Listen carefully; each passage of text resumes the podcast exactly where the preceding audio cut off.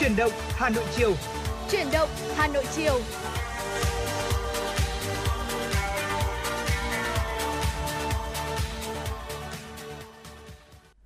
Xin được chào mừng quý vị và các bạn đến với chương trình Chuyển động Hà Nội chiều trên kênh Tin tức Hà Nội FM 96 MHz của Đài Phát thanh và Truyền hình Hà Nội. Hôm nay là buổi chiều thứ hai đầu tuần. Quang Minh và Thu Minh xin chúc quý vị và các bạn có thật nhiều năng lượng để chúng ta có thể bắt đầu một tuần mới, thưa quý vị. Dạ vâng, Thu Minh xin được gửi lời chào tới quý vị thính giả đang nghe chương trình Chuyển động Hà Nội chiều. Ngày hôm nay thì như thường lệ, Thu Minh và Quang Minh sẽ đem đến cho quý vị thính giả những thông tin bổ ích và hấp dẫn. Là đừng quên quý vị có thể yêu cầu tặng ca khúc âm nhạc hay muốn kết nối với chúng tôi thì có thể gọi tới số điện thoại hotline 024 3773 6688 quý vị nhé. Dạ vâng ạ, Thu Minh này không biết là ngày hôm nay khi mà đi trên đường đi làm đấy ạ, thì Thu Minh có cái thấy điều gì đặc biệt ở trên đường không ạ? Khi mà chúng ta đã sắp đến ngày mùng 8 tháng 3 rồi. Có phải là chúng ta sẽ nhìn thấy nhiều hoa hơn không ạ? Chính xác ạ. Hôm nay thì khi mà đi trên đường chúng ta sẽ dễ dàng thấy là có nhiều hàng hoa hơn này. Và chúng ta cũng đã kết thúc những cái ngày nồm ẩm rồi. Vì vậy nên là cũng có thể là ngày hôm nay là một ngày thứ hai đầu tuần thì chúng ta cũng sẽ có thật là nhiều những cái năng lượng khi mà chúng ta có những cái thời tiết tốt hơn và ngắm nhìn những cái bông hoa như vậy. Và những cái chủ đề về thời tiết cũng như là về ngày 8 tháng 3 thì cũng sẽ được Quang Minh và Thu Minh gửi đến quý vị thính giả trong phần sau của chương trình. Còn bây giờ thì chúng ta hãy cùng nhau cập nhật những tin tức đáng chú ý. Kính thưa quý vị và các bạn, sáng ngày hôm nay tại trụ sở Chính phủ, Thủ tướng Chính phủ Phạm Minh Chính gặp mặt đại diện nữ lãnh đạo, quản lý nữ, trí thức, văn nghệ sĩ tiêu biểu nhân ngày Quốc tế Phụ nữ mùng 8 tháng 3 và kỷ niệm 192 năm khởi nghĩa Hai Bà Trưng. Dự buổi gặp mặt có Bí thư Trung ương Đảng, Trưởng ban Dân vận Trung ương Bùi Thị Minh Hoài, Phó Chủ tịch nước Võ Thị Ánh Xuân, Phó Thủ tướng Vũ Đức Đam, Chủ tịch Trung ương Hội Liên hiệp Phụ nữ Việt Nam Hà Thị Nga. Đặc biệt, cuộc gặp mặt có sự hiện diện của gần 100 nữ lãnh đạo các ban bộ ngành, cơ quan trung ương, các nữ trí thức, văn nghệ sĩ tiêu biểu, lãnh đạo một số tỉnh thành phố trực thuộc trung ương. Tại buổi gặp mặt, các phụ nữ tiêu biểu bày tỏ niềm vinh dự và vui mừng, phấn khởi về sự quan tâm của Đảng và Nhà nước, các bộ ban ngành và toàn xã hội đã dành cho phụ nữ Việt Nam trong suốt chiều dài lịch sử và nhất là những năm gần đây. Bày tỏ quyết tâm triển khai thực hiện các chính sách của Đảng, pháp luật nhà nước, sự điều hành của Chính phủ, thực hiện thắng lợi nghị quyết Đại hội đại biểu toàn quốc lần thứ 13 của Đảng trong tâm thế thực hiện thích ứng an toàn với dịch bệnh để xây dựng một nước Việt Nam phồn vinh về sự tiến bộ, hạnh phúc và bình đẳng của phụ nữ. Các nữ đại biểu nguyện giữ vững và phát huy truyền thống văn hóa Việt Nam và phẩm chất, truyền thống tốt đẹp của phụ nữ Việt Nam, cống hiến công sức, trí tuệ trong lãnh đạo, chỉ đạo tại cơ quan và đơn vị địa phương, sáng tạo trong khoa học, văn học nghệ thuật, góp phần xây dựng đất nước ngày càng phồn vinh, mỗi gia đình và mỗi người dân ngày càng hạnh phúc. Bên cạnh đó, các đại biểu mong muốn tiếp tục nhận được sự quan tâm của Đảng, Nhà nước và toàn thể xã hội về sự phát triển của phụ nữ, thúc đẩy bình đẳng giới, chăm lo đời sống vật chất và tinh thần của phụ nữ Việt Nam.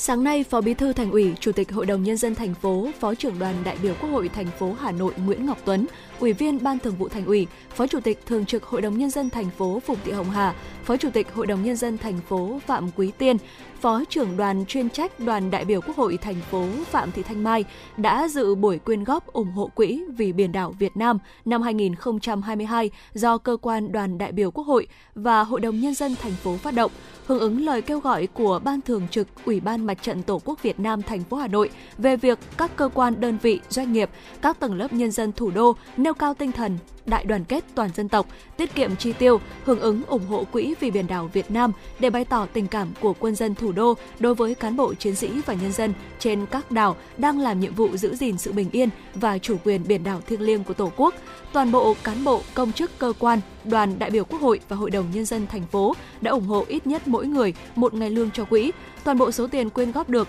sẽ được chuyển cho Ủy ban Mặt trận Tổ quốc Việt Nam thành phố để đoàn công tác của thành phố sẽ thăm, động viên quân dân huyện đảo Trường Sa và nhà giàn DK1 thời gian tới, góp phần hỗ trợ đầu tư xây dựng một nhà văn hóa đa năng, tặng quà thiết thực để đáp ứng một phần nhu cầu của cán bộ, chiến sĩ và nhân dân huyện đảo và nhà giàn DK1. Kính thưa quý vị và các bạn, khi nào nên coi Covid-19 là bệnh đặc hữu? Đây là câu hỏi đang được dư luận quan tâm những ngày vừa qua. Liên quan đến vấn đề này, trong báo cáo gửi Thủ tướng Chính phủ mới đây, Bộ Y tế cho biết theo thông lệ quốc tế, bệnh được coi là đặc hữu khi có một số tiêu chí cụ thể như sau: có sự tồn tại thường xuyên của các tác nhân gây bệnh, tồn tại quần thể cảm nhiễm và ổ chứa tác nhân gây bệnh. Bệnh dịch xảy ra ở một số nhóm đối tượng cụ thể hoặc quần thể dân số trong địa bàn nhất định. Tỷ lệ mắc bệnh có tính ổn định và có thể dự báo trước. Hiện tại, Việt Nam tỷ lệ bệnh nặng và tử vong đã giảm nhiều so với giai đoạn trước, nhưng với số ca tử vong ghi nhận hàng ngày vẫn ở mức cao nên dưới 100 trường hợp mỗi ngày. Do đó, theo các chuyên gia, thời điểm hiện nay chưa phù hợp để coi COVID-19 như một bệnh đặc hữu. Cho phép người phụ trách chuyên môn về dược tại nhà thuốc, quầy thuốc được kê đơn cho bệnh nhân hoặc người mua thuốc điều trị COVID-19. Đây là một trong những đề xuất của Bộ Y tế đưa ra, từng bước nới lỏng hoạt động bán thuốc điều trị COVID-19. Theo Bộ Y tế, hiện nay, số lượng bệnh nhân COVID-19 ngày càng tăng cao. Việc mua thuốc kháng virus điều trị COVID-19 phải có đơn thuốc do bác sĩ, y sĩ kê, dẫn đến tình trạng quá tải cho hệ thống y tế và bệnh nhân không sớm được tiếp cận với thuốc. Việc cho phép nhà thuốc được kê đơn, Bộ Y tế cho biết đề xuất này chỉ áp dụng đối với thuốc kháng virus điều trị COVID-19 dùng đường uống và tại các địa bàn có tình hình dịch bệnh tăng cao. Hệ thống cơ sở y tế quá tải, không thể thực hiện hiệu quả việc kê đơn thuốc, bán thuốc theo đơn cho người bệnh theo quy định. Bộ Y tế vừa đưa ra đề xuất đi làm cho các trường hợp F0 và F1 đang trong thời gian cách ly. Theo các chuyên gia y tế, việc đề xuất cho người thuộc diện F0, F1 đi làm để dần tiến tới coi COVID-19 trở thành bệnh đặc hữu hay bệnh lưu hành là hoàn toàn phù hợp. Tuy nhiên, tùy vào từng cơ quan và từng vị trí công việc mà sắp xếp nhân lực cho phù hợp để đảm bảo an toàn, chứ không phải F0 nào cũng có thể đi làm. Phó giáo sư tiến sĩ Trần Đắc Phu, cố vấn cao cấp Trung tâm Đáp ứng Khẩn cấp Sự kiện Y tế Công cộng Việt Nam cũng cho rằng, với một số ngành nghề và vị trí công việc cụ thể, với những F0 không có triệu chứng vẫn có thể đi làm việc trực tuyến hoặc đến chỗ làm việc trực tiếp. Điều này phụ thuộc vào đặc thù lao động của từng cơ quan và xí nghiệp, chứ không phải F0 nào cũng có thể đi làm. Phó giáo sư tiến sĩ Trần Đắc Phu đưa ra phân tích, trước sau COVID-19 cũng trở thành một bệnh truyền nhiễm đặc hữu như cúm mùa. Thế nhưng, đặc hữu hay là bệnh lưu hành? Hơn nữa thì bệnh biến thể Omicron lây lan rất nhanh và nếu thả nổi thì có thể kiểm soát nguy hiểm, nhất là ở một số địa phương có tỷ lệ tiêm vaccine phòng COVID-19 chưa cao. Thậm chí có nơi hệ thống y tế cơ sở chưa chuẩn bị kịp để đáp ứng với khả năng thu dung và điều trị cho trường hợp trở nặng. Dạ vâng, thưa quý vị, vừa rồi là những tin tức đầu tiên trong chương trình Chuyển động Hà Nội buổi chiều ngày hôm nay. Những tin tức tiếp theo sẽ được chúng tôi cập nhật và gửi tới cho quý vị ở phần sau của chương trình. Còn ngay bây giờ xin mời quý vị chúng ta cùng lắng nghe ca khúc Em đẹp nhất đêm nay với sự thể hiện của ca sĩ Tóc Tiên.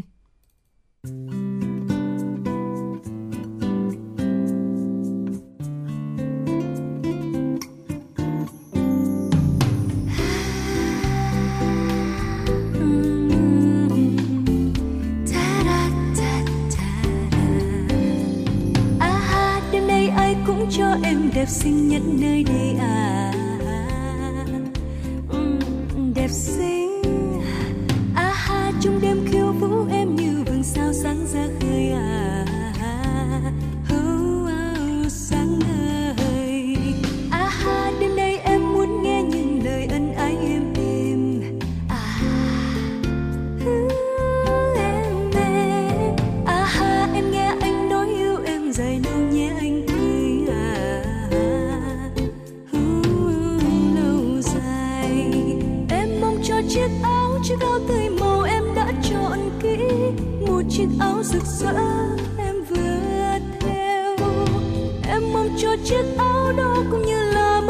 vừa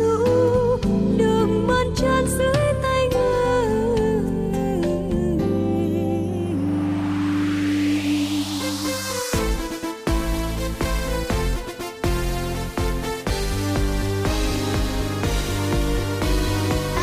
Đêm nay ai cũng cho em đẹp xinh nhất nơi đây à, đẹp xinh à, trong đêm khiêu vũ em như vầng sao sáng ra khơi à, sáng ngời à, đêm nay em muốn nghe những lời ân ái êm à, êm à, em nghe anh nói yêu em dài lâu nhé anh ơi à, lâu dài. Cho chiếc áo tươi màu em đã chọn kỹ, một chiếc áo rực rỡ em vừa theo. Em mong cho chiếc áo đó cũng như là mái tóc mềm ru được mơn tràn dưới tay người. À khi đêm buông xuống em hãy thường mơ ước xa xôi à, em mơ. À em mơ em sẽ mong luôn là em xinh em tươi nhất ôi nơi trần gian, cho em khiêu vũ trong cuộc đời tiên.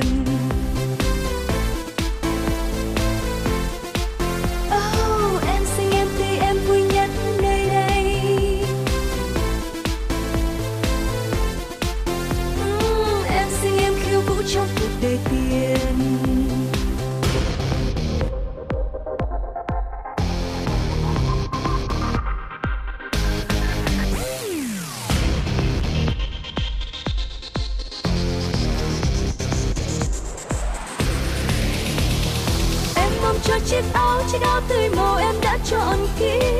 chiếc áo rực rỡ em vừa theo. Em ôm cho chiếc áo đó cũng như là mái tóc mềm ru được mát chát dưới tay người. À ha, khi đêm buông xuống em hay thường mơ ước xa xôi à. Em mơ, à ha, em mơ em sẽ mang lụa là em xinh em tươi nhất tối nay trần gian cho em khiêu vũ trong cuộc đời tiên.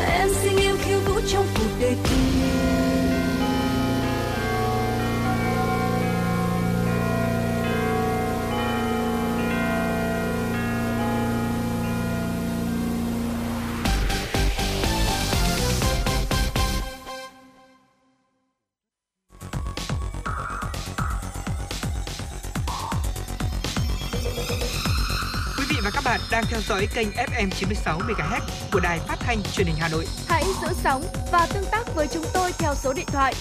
024 3773 6688. FM 96 đồng hành trên mọi nẻo đường.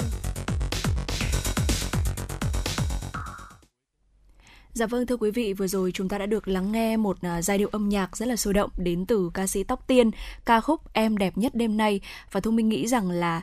đã là người con gái, đã là người phụ nữ, đặc biệt là chúng ta cũng đang sắp đến ngày 8 tháng 3 nữa, dạ là vâng, ngày mà phái đẹp sẽ được tôn vinh, thì tôi mình nghĩ rằng là tất cả chúng ta thì đều sẽ mang trong mình những vẻ đẹp rất là riêng đến từ cả về mặt ngoại hình lẫn tâm hồn bên trong. Và tôi mình nghĩ rằng là trong những cái ngày như thế này thì chúng ta có lẽ là sẽ nên nói về một chủ đề nào đấy liên quan tới phái đẹp, mà đặc biệt là sẽ nên nói về một bài học mà ngày hôm nay tôi mình nghĩ rằng là có rất là nhiều những cô bé, có rất là nhiều các bạn nữ sẽ được mà mẹ của mình này, bà của mình này, và thậm chí là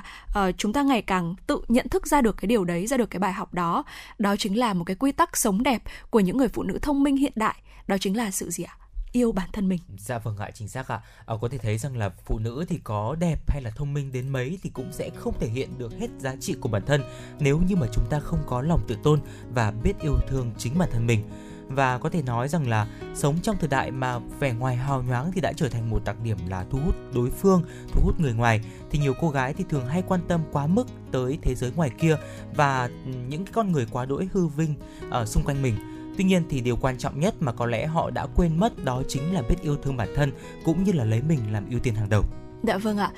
Đầu tiên đó chính là chúng ta nên đi từ việc là quan tâm đến sức khỏe, đừng mù quáng vì cái lợi trước mắt. Khi mà đầu óc của chúng ta muốn làm việc, thế nhưng mà cơ thể của chúng ta lại muốn đi ngủ, thế thì chúng ta nên nghe theo điều gì đấy ạ? Câu trả lời rất đơn giản. Yêu cầu của cơ thể thì mới là thứ mà chúng ta có thể đáp ứng. Kể cả khi mà chúng ta làm việc trong một cái trạng thái là chúng ta mơ màng buồn ngủ thì hiệu quả công việc nó cũng sẽ không được đảm bảo, đúng không ạ? Dạ, vâng. Thay vì thế thì một câu trả lời rất là đơn giản cho câu hỏi này thôi, đó chính là hãy lắng nghe cơ thể của mình mọi lúc mọi nơi. Và trong lúc cơ thể của chúng ta mỏi mệt, chúng ta cũng sẽ không thể làm công việc được một hiệu suất cao. Vậy thì hãy lắng nghe cơ thể của mình. Mong muốn làm việc chỉ là một suy nghĩ cố chấp ở trong đầu, cơ thể mới là nền tảng để cho suy nghĩ tồn tại. Dạ vâng ạ. Và một điểm tiếp theo đó chính là những người phụ nữ hãy sống giản đơn cũng như là không có những cái suy nghĩ bộn bề, và chúng ta cảm thấy rằng là hãy sống như một cái đứa trẻ vậy. Bởi vì là sầu não của phái đẹp thì đa phần đều bắt nguồn từ lòng ham hư vinh. Bởi thế nên là hãy cứ sống đơn giản như là một đứa trẻ, không cần phải là ngưỡng mộ khi thấy người khác khoác lên mình bộ quần áo hoàng hiệu, hay là đừng ghen ghét khi mà bạn trai người khác may mắn phát đạt. Thay vì đó thì thay vì là chúng ta dồn quá nhiều cái sự chú ý vào người khác để rồi đau đầu với những suy nghĩ tự ti, hay là trân trọng và tìm cách cải thiện những gì mà chúng ta đang có. Đó mới là cái cách mà chúng ta yêu thương bản thân thật sự đấy ạ. Và đừng để những cái vật chất làm mờ mắt chúng ta đi, và cũng đừng để là bị khống chế bởi tiền tài. Dù là gặp được ai đó lộng lẫy thì cũng nên là tỉnh táo, không nên là bị mê hoặc hoặc là quay cuồng rồi mất đi phương hướng. Đó chính là nguyên tắc cơ bản của cái việc là chúng ta sống đẹp. Và khi mà chúng ta bỏ qua những chuyện không vui thì trái tim của chúng ta sẽ bớt đi sự nặng nề và tăm tối. Đó chính là lúc mà chúng ta nhìn lại cuộc sống với một đôi mắt bao dung và tích cực, lạc quan, và cũng là lúc mà chúng ta cảm nhận được tình yêu từ chính mình và tình cảm của những người xung quanh mình. Dạ vâng ạ. Thu Minh nghĩ rằng là sống đơn giản, nghe thì có vẻ là đơn giản, thế nhưng mà thực sự là để đạt được cái lối sống đấy thì lại không hề dễ một chút nào, đúng không ạ? Vâng, chính xác. Và cần rất là nhiều sự cố gắng, nhiều ở hiện nay thì Thu Minh thấy rằng là đã có rất nhiều người, không chỉ là những người phụ nữ, không chỉ là phái đẹp, mà có rất là nhiều người họ đang theo đuổi một cái lối sống, đấy chính là lối sống tối giản. Và Thu Minh nghĩ rằng là nếu như mà chúng ta cảm thấy lối sống này phù hợp thì có thể áp dụng cho bản thân mình. Thu Minh tin rằng là sẽ đem tới cho chúng ta rất là nhiều những cái điều ý nghĩa, cũng như là cải thiện được rất là nhiều mặt ở trong cuộc sống của chúng ta. Tiếp theo trong quy tắc sống đẹp của phái nữ, đó chính là chúng ta hãy cân bằng giữa công việc và cuộc sống. Khi mà chúng ta biết cân bằng giữa công việc và cuộc sống thì cũng là biểu hiện của việc là chúng ta đang yêu bản thân mình. Phụ nữ nên học cách cân bằng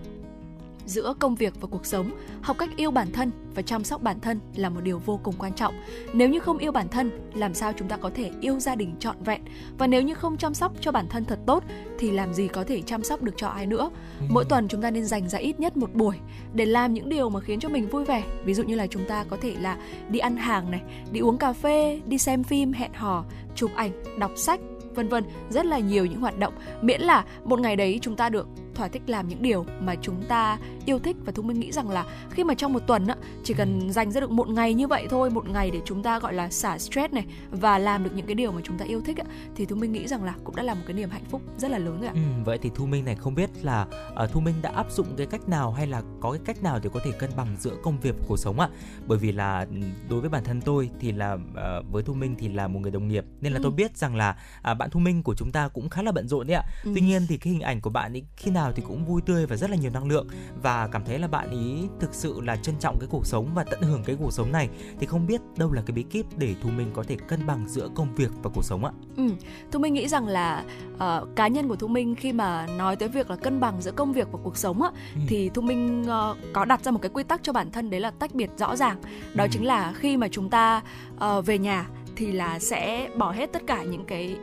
âu lo này, những cái mệt mỏi trong quá trình mà chúng ta làm việc, và chủ yếu là chúng ta sẽ dành thời gian để ăn uống này, ngủ nghỉ và thậm chí là đọc sách một chút. Hoặc là dạo này thì Thu Minh có áp dụng một trong những cái điều mà vừa rồi chúng ta có đề cập anh Minh ạ. Đó chính là mỗi một tuần thì Thu Minh sẽ cố gắng là sẽ dành ra một buổi sáng hoặc là một buổi chiều, chúng ta mang sách ra ngoài quán cà phê để mà ngồi. Thực sự đây là một cái hoạt động mà có lẽ là sẽ quen thuộc với nhiều người. Thế nhưng mà Thu Minh biết rằng là vẫn còn rất nhiều người thì họ vẫn đang có một cái sự gọi là bị nhầm lẫn, hoặc là bị đang làm việc thì chúng ta phải nghĩ tới việc ở nhà này, hoặc là chúng ta đang nghỉ ngơi thì chúng ta vẫn nghĩ tới công việc. Thì Thu Minh nghĩ rằng là như thế có nghĩa là chúng ta chưa cân bằng được việc là giữa công việc của mình và cuộc sống cá nhân. Chính vì vậy Thu Minh nghĩ rằng cái sự tách biệt, nghĩa là việc gì ra việc đó, thì nó sẽ vừa đảm bảo được hiệu suất của công việc này, mà lại vừa đem tới cho chúng ta cái cảm giác là thoải mái và thư thái nhất. Sau khi mà nghe cái phần chia sẻ của Thu Minh thì tôi nhớ đến cái bộ phim là Emery ở Paris đấy ạ. Trong cái bộ phim đó thì có một cái quy tắc của người Pháp, thưa quý vị, đó chính là họ sẽ không nói chuyện công việc vào cuối tuần. Và cái việc mà nói chuyện công việc vào cuối tuần ấy, mà nếu mà sếp mà nói chuyện với nhân viên về công việc vào cuối tuần ấy thì sẽ được coi là phạm pháp đấy ạ. Dạ vâng ạ. Và những người phụ nữ ở Paris thì trong những ngày cuối tuần thì họ sẽ thường là đi ra những vùng ngoại ô này, hoặc là nếu mà ở thành phố thì họ sẽ chỉ là ăn những cái bữa sáng muộn này, rồi là đi mua sắm, uống cà phê cùng với bạn bè. Đó là những cái điều mà họ tận hưởng cái cuộc sống của mình, tận hưởng những cái ngày cuối tuần của mình. Và những cái hoạt động đó thì nó như là cái việc mà chúng ta tái tạo lại cái sức lao động để có thể sẵn sàng cho một cái tuần mới làm việc một cách năng suất hơn. Đó chính là cái điểm mà chúng ta có thể là cân bằng giữa công việc và cuộc sống. Và một cái điểm tiếp theo để có thể một người phụ nữ sống hạnh phúc hơn và sống đẹp hơn, đó chính là biết kiếm tiền, thưa quý vị. Phụ nữ hiện đại thì sẽ hiểu phụ thuộc vào chồng chẳng khác nào là mua dây buộc mình. Nếu mà chúng ta chọn ở nhà quanh quẩn lủi thủi chăm con hay là nấu nướng rồi giặt giũ thì chúng ta sẽ dần mất đi những cái mối quan hệ khác nhau, và dần dần sẽ đánh mất đi cả chính mình nữa. Và một người phụ nữ khi mà đã tự kiếm được tiền thì họ sẽ có tự do và quyền lựa chọn, đều không cần phải nhìn vào sắc mặt của người khác. Và họ có thể là lựa chọn nghề nghiệp của mình, lựa chọn bạn đời, lựa chọn cách mà chúng ta sống. Và nếu không may rơi vào hoàn cảnh là làm mẹ đơn thân thì họ cũng có thể đủ sức là lo cho họ và lo cho con của họ một cuộc sống thật là tốt đẹp. Dạ vâng ạ. Và tiếp theo đó chính là đừng cố làm hài lòng tất cả. Có một câu nói luôn luôn đúng, đó chính là không ai là hoàn hảo cả. Kể cả khi chúng ta nhìn bản thân mình và nhìn ra tất cả mọi người xung quanh thì cũng sẽ luôn luôn có một điểm gì đấy được coi là điểm yếu, luôn luôn có một cái điều gì đấy được coi là khuyết điểm, kể cả bản thân của mình hay là kể cả những người xung quanh cũng như vậy. Và tôi nghĩ rằng là khi mà chúng ta nghĩ như vậy thì chúng ta sẽ có cái sự thoải mái hơn, chúng ta sẽ bớt tính toán và bớt sân si hơn với mọi người, và chúng ta sẽ có một cái nhìn cởi mở hơn. Đôi khi chúng ta cứ mãi cố gắng là làm hài lòng tất cả mọi người mà bỏ quên đi chính mình. Chúng ta luôn cố gắng xây dựng bản thân theo ánh nhìn của người khác, như thế sẽ khiến cho chúng ta cảm thấy rất là mệt mỏi, rất là áp lực. Vậy nên thay vì chúng ta cố gắng làm hài lòng tất cả mọi người hay là mong muốn là một người nào đấy thì có thể phải thật sự là hoàn hảo trong mắt chúng ta, thì điều đấy thực sự là không thể. Và thay vì làm như vậy thì hãy cố gắng tập trung vào những người mà chúng ta thực sự quan tâm, và hãy cố gắng là phát huy đi những điểm mạnh của mình. Để đôi khi khi mà chúng ta nhìn lại bản thân mình và kể cả những người khác thì quý vị hãy cứ tưởng tượng là nó sẽ giống như là một cái cán cân ấy. Một bên thì sẽ là những cái điểm mạnh của chúng ta, một bên là những cái ưu điểm, một bên là những cái khuyết điểm. Thì chúng ta hãy cố gắng làm đầy cái ưu điểm lên. Tất nhiên là cái khuyết điểm nó vẫn tồn tại ở đấy, thế nhưng mà khi mà nó càng nhẹ đi thì chúng ta sẽ nhờ những cái ưu điểm này nó bù đắp, và chúng ta sẽ tha thứ này, và chúng ta có thể là bao dung hơn với tất cả mọi người. Dạ vâng, và một điều quan trọng nữa đó chính là chúng ta hãy tin vào chính mình.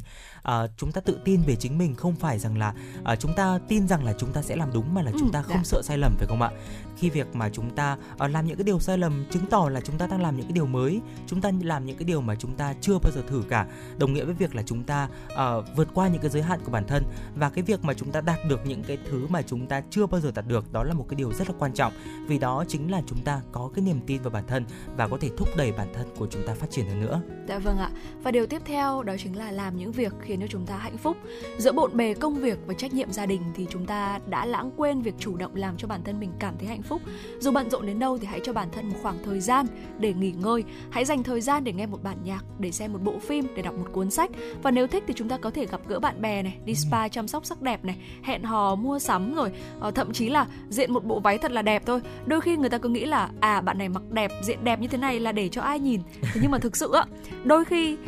con gái phụ nữ của chúng ta mặc đẹp đôi khi chỉ là để bản thân mình cảm thấy rằng là phù hợp và cảm thấy rằng là thoải mái với cái điều đấy. Và quan trọng hơn, tôi nghĩ rằng là quan trọng hơn của việc là lựa chọn cho mình những cái trang phục mà có thể là đang là trend, có thể là đang là đẹp đối với người khác, thì quan trọng hơn là việc chúng ta mặc những cái bộ đồ nó phù hợp với tính cách và phù hợp với vị trí vai trò của mình. Dạ vâng ạ, và một điều có thể làm cho cuộc sống của những phụ nữ có thể tốt đẹp hơn, đó chính là chúng ta hãy giữ cái tâm thế là sống tử tế và yêu thương thật là nhiều, thưa quý vị. Trong cuộc sống thì chúng ta nếu mà tử tế và trao đi yêu thương với mọi người một cách là không toan tính mà vụ lợi, thì nó sẽ chủ động quay trở lại và trao tặng chúng ta gấp nhiều lần khi mà chúng ta cho đi. Đó chính là cái giá trị của cái việc mà chúng ta cho đi những cái yêu thương đấy ạ. Dạ vâng, và trong suốt cuộc đời thì chúng ta sẽ khó tránh khỏi là gặp phải người mình yêu và cả là người yêu mình. Ai cũng sẽ có lý tưởng về tình yêu và cuộc sống. Lý tưởng là một thứ rất là trọn vẹn, thế nhưng mà cũng sẽ rất là mỏng manh. Bởi thế chúng ta cần phân biệt được sự huyễn hoặc và lý tưởng. Đây là điều mà bất cứ ai cũng nên biết. Chỉ có những người phụ nữ thông minh thì mới có thể hiểu được cái cách quý trọng tình cảm của chính mình, biết rằng là yêu bản thân mình thì sẽ quan trọng hơn là mọi thứ tình yêu hư ảo ở trên đời này. Dạ vâng ạ, và một điều cuối cùng mà Quang Minh và Thu Minh muốn chia sẻ đến quý vị thính giả, đó chính là hãy biết kiên quyết với chính kiến cũng như là đừng cố chấp. Chuyện gì trên đời thì cũng có quy luật đặc trưng. Thường thì những tâm trạng tiêu cực như là đau buồn này, sợ sệt và nóng nảy thì đều là dấu hiệu của việc mà chúng ta đã kiên quyết tới mức là cố chấp. Nếu không ngoan cố thì những buồn lo và bực tức kia thì sẽ không còn ở đó nữa. Và chúng ta nên hiểu rằng là tất cả mọi quy luật xuất hiện trên đời như là một hệ quả, đều sẽ biến hóa khôn lường và tựa như là mộng tưởng, tựa như là cái bóng của một biển vậy. Bởi thế nên là tất cả những cái mọi thứ dù là đúng hay là sai đều sẽ qua đi. Tuy nhiên thì đời sống còn lại là vĩnh cửu. Hãy thôi cố chấp và yêu thương bản thân thật nhiều, thưa quý vị. Dạ vâng, vừa rồi là những khía cạnh, là những biểu hiện mà nếu như mà chúng ta thực hiện được gần hết những cái biểu hiện đó thì có lẽ là quá là tuyệt vời. Và chúng ta đang có một cuộc sống mà chúng ta quan tâm và chăm sóc bản thân mình đúng cách. Và Thu Minh nghĩ rằng là bất kể chúng ta đang ở độ tuổi nào, chúng ta đang là những người con gái, những người phụ nữ đang ở bất kỳ một độ tuổi nào, thì chúng ta cũng đang trên hành trình là hoàn thiện bản thân mình. Và không lúc nào là quá muộn để chúng ta có thể yêu bản thân mình, yêu thương bản thân mình hơn với những cái điều mà Thu Minh và Quang Minh chia sẻ vừa rồi. Và Thu Minh mong rằng là với những sự chia sẻ vừa rồi thì sẽ là một hành trang tốt, sẽ là một cái gợi ý thú vị, là một cái gợi ý có ý nghĩa trong những cái ngày như thế này. Sắp đến ngày 8 tháng 3 là ngày mai rồi đúng không ạ? Dạ vâng ạ, nhân đây thì Quang Minh cũng xin chúc Thu Minh và những quý vị thính giả nữ của FM96 có một ngày 8 tháng 3 thật là hạnh phúc, thật là nhiều sức khỏe bên bạn bè và người thân và những người yêu thương của mình. Và quý vị thính giả cũng đừng quên là chúng tôi cũng sẽ là cầu nối để có thể là gửi tặng những món quà cho phái đẹp của chúng ta trong ngày hôm nay thông qua số điện thoại quen thuộc ạ, 024 3773 6688. Dạ vâng ạ, và nhắc tới những món quà thì vừa rồi Thu Minh có check ở trên fanpage của Chuyển động Hà Nội FM96 đã có một thính giả yêu cầu một ca khúc có tên là Cô Gái Với Nụ Cười Việt Nam được thể hiện bởi ca sĩ Tạ Quang Thắng. Và ngay sau đây thì Thu Minh và Quang Minh sẽ được đáp ứng yêu cầu này của quý vị thính giả. Xin mời quý vị và xin mời bạn thính giả của chúng ta sẽ cùng lắng nghe ca khúc Cô Gái Với Nụ Cười Việt Nam với sự thể hiện của ca sĩ Tạ Quang Thắng.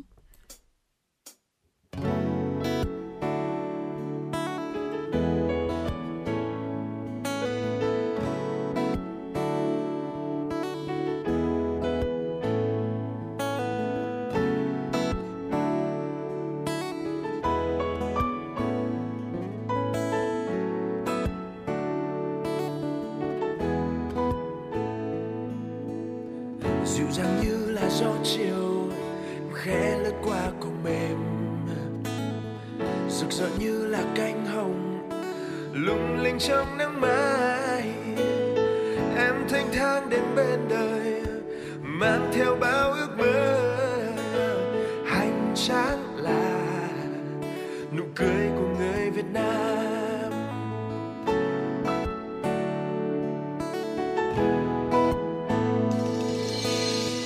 Mặt trời lên toàn nắng vàng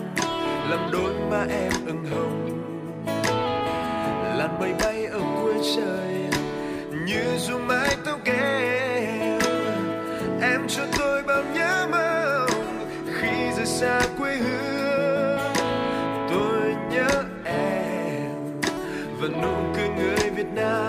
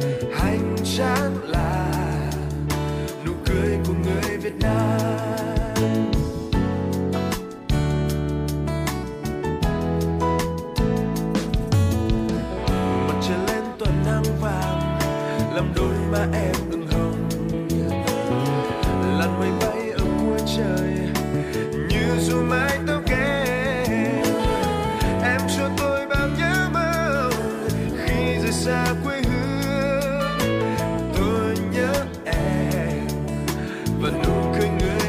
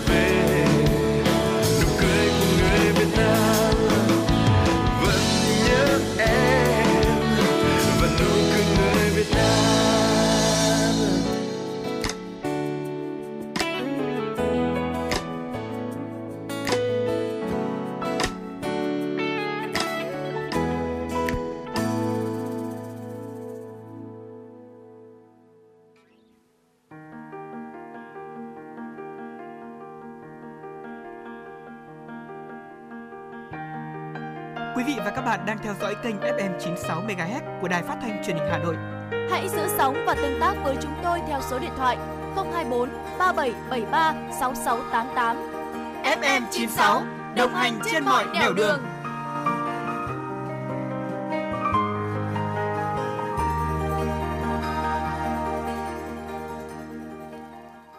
Xin được quay trở lại với những tin tức đáng chú ý. Kính thưa quý vị và các bạn, Sở Lao động Thương binh và Xã hội Hà Nội cho biết trong tháng 2 năm 2022, Sở đã tích cực triển khai và đôn đốc thực hiện kế hoạch của Ủy ban Nhân dân thành phố về hỗ trợ phát triển thị trường lao động, giải quyết việc làm cho người lao động trên địa bàn thành phố Hà Nội năm 2022. Trong tháng 2 năm 2022, thành phố đã giải quyết việc làm cho 10.537 lao động, giảm 383 lao động được tạo việc làm, tương đương giảm 3,5% so với cùng kỳ năm 2021. Trong đó thì tạo việc làm cho 3.106 lao động từ nguồn vốn ngân sách thành phố ủy thác qua Ngân hàng Chính sách Xã hội với số tiền là 142,1 tỷ đồng. Số người lao động nhận được việc làm sau khi phỏng vấn tại các phiên và sàn giao dịch việc làm là 789 lao động. Số lao động được giải quyết việc làm qua hình thức xuất khẩu lao động, cung ứng dịch vụ việc làm của các doanh nghiệp và qua các hình thức khác là 6.642 lao động. Để tạo thêm nhiều việc làm cho người lao động, thời gian tới, Sở Lao động Thương binh và Xã hội Hà Nội sẽ phối hợp với các sở ngành địa phương tiếp tục triển khai hiệu quả đề án phát triển quan hệ lao động thành phố Hà Nội giai đoạn 2021-2025, tăng cường đào tạo nghề, chuyển đổi việc làm cho người lao động bị mất việc làm, phấn đấu đến cuối năm giải quyết việc làm mới cho tối thiểu 160.000 lao động. Đến cuối giờ sáng nay, giá vàng SJC tiếp tục leo dốc, vượt mốc 72 triệu đồng một lượng. Lúc 12 giờ 15 phút, công ty trách nhiệm hữu hạn vàng bạc đá quý Sài Gòn SJC điều chỉnh tăng giá mua vào vàng SJC lên 71,25 triệu đồng và bán ra là 72,87 triệu đồng một lượng, tăng 1.950.000 đồng và 2.370.000 đồng mỗi lượng so với đầu giờ sáng. Nhiều doanh nghiệp khác cũng điều chỉnh tăng mạnh giá vàng miếng. Tại tập đoàn vàng bạc đá quý Doji, giá vàng SJC giao dịch ở mức 70,5 đến 72,5 đồng một lượng mua vào bán ra, tăng 1.100.000 đồng trên một lượng ở chiều mua vào và 1.500.000 đồng trên một lượng ở chiều bán ra so với đầu giờ sáng nay. Tại công ty Bảo Tín Minh Châu, giá vàng qua niêm yết của doanh nghiệp tăng 1.200.000 đồng một lượng ở chiều mua và 1.810.000 đồng một lượng ở chiều bán so với đầu giờ sáng. Hiện giá miếng SJC đứng ở mức 70,32, 72,5 triệu đồng một lượng mua vào bán ra. Thị trường kim loại quý thế giới biến động mạnh khiến giá vàng trong nước liên tục tăng thẳng đứng. Kính thưa quý vị và các bạn, Trung Quốc vẫn đang tiếp tục thực hiện chính sách Zero Covid, kiểm soát chặt hàng hóa nhập khẩu vào nước này. Lệnh 419448 tiếp tục kiểm soát chặt chẽ an toàn thực phẩm đối với nông sản xuất khẩu vào thị trường này. Đây là nhận định của Bộ Nông nghiệp và Phát triển Nông thôn về tình hình xuất khẩu nông sản vào Trung Quốc trong thời gian tới. Cùng với nhận định trên, Bộ Nông nghiệp và Phát triển Nông thôn đang thực hiện một số giải pháp để gỡ nút thắt thúc đẩy xuất khẩu nông sản vào thị trường này. Báo cáo mới đây cho thấy xuất khẩu rau quả sang Trung Quốc trong 2 tháng đầu năm giảm gần 19% so với cùng kỳ năm trước, chỉ đạt 260 triệu đô la Mỹ. Tuy nhiên, Việt Nam vẫn xác định đây là một thị trường quan trọng, đòi hỏi nông dân đến doanh nghiệp thực hiện nghiêm túc lệnh 249248 trước khi đưa hàng lên xuất khẩu sang Trung Quốc. Thứ trưởng Bộ Nông nghiệp và Phát triển Nông thôn Phùng Đức Tiến cho biết, giao Bộ Công Thương cùng Bộ Nông nghiệp giao thông tư chỉ đạo một cách toàn diện, triệt để địa phương nào, những sản phẩm nào đạt tiêu chí 249248 thì mới đưa đến xuất khẩu. Thứ hai là đàm phán đẩy nhanh tiến độ để sản phẩm của chúng ta đạt chỉ tiêu xuất khẩu chính ngạch sang Trung Quốc, triển khai nhiều thị trường để giảm áp lực với thị trường Trung Quốc và chúng ta thu lại được giá trị lớn hơn. Bộ trưởng Bộ Công Thương Nguyễn Hồng Diên vừa ký ban hành thông tư quy định việc nhập khẩu mặt hàng gạo và lá thuốc lá khô có xuất xứ từ Vương quốc Campuchia theo hạn ngạch thuế quan năm 2021 và năm 2022. Theo đó, thông tư quy định hàng hóa nhập khẩu phải có giấy chứng nhận xuất xứ hàng hóa mẫu S do Bộ Thương mại Vương quốc Campuchia hoặc cơ quan được ủy quyền cấp theo quy định của phía Campuchia và làm thủ tục hải quan nhập khẩu tại các cửa khẩu quy định tại phụ lục kèm theo thông tư này. Riêng đối với mặt hàng lá thuốc lá khô, thương nhân nhập khẩu phải có giấy phép nhập khẩu thuốc lá nguyên liệu theo hạn ngạch thuế quan do Bộ Công Thương cấp theo quy định. Số lượng nhập khẩu được trừ vào hạn ngạch thuế quan nhập khẩu theo giấy phép do Bộ Công Thương cấp. Thông tư cũng nêu rõ hạn ngạch thuế quan nhập khẩu các mặt hàng gạo và lá thuốc lá khô được điều hành theo phương thức trừ lùi tự động tại cơ quan hải quan nơi làm thủ tục nhập khẩu. Việc trừ lùi tự động cho đến hết số lượng hạn ngạch thuế quan đối với từng mặt hàng quy định tại phụ lục 1 ban hành kèm theo thông tư này thực hiện theo hướng dẫn của cơ quan hải quan. Thông tư số 06/2022 TT-BCT có hiệu lực thi hành từ ngày 15 tháng 4 năm 2022 đến hết ngày 31 tháng 12 năm 2022. Tài xế điều khiển ô tô đi từ trong tòa nhà ra đường mà không dừng lại quan sát để rồi tông ngã một cô gái đi xe máy. Sự việc được camera hành trình của xe đang đi trên đường Trần Duy Hưng, thành phố Hà Nội ghi lại. Một người phụ nữ đang đi xe máy sát lề đường bên phải. Khi tới điểm giao cắt với lối ra của một tòa nhà, bất ngờ một xe ô tô con màu trắng đi từ bên phải nhưng không hề quan sát các xe đang đi tới. Hậu quả thì người phụ nữ đi xe máy đã không kịp xử lý và đâm vào đuôi xe ô tô và bất ngờ bị hất văng ra giữa đường.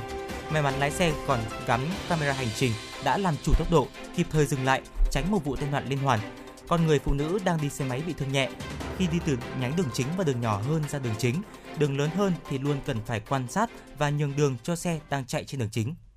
Dạ vâng, thưa quý vị, trước khi chúng ta đến với phần tin tiếp theo, xin mời quý vị chúng ta cùng thư giãn với một giai điệu âm nhạc, ca khúc Ánh Nắng Của Anh với sự thể hiện của ca sĩ Đức Phúc.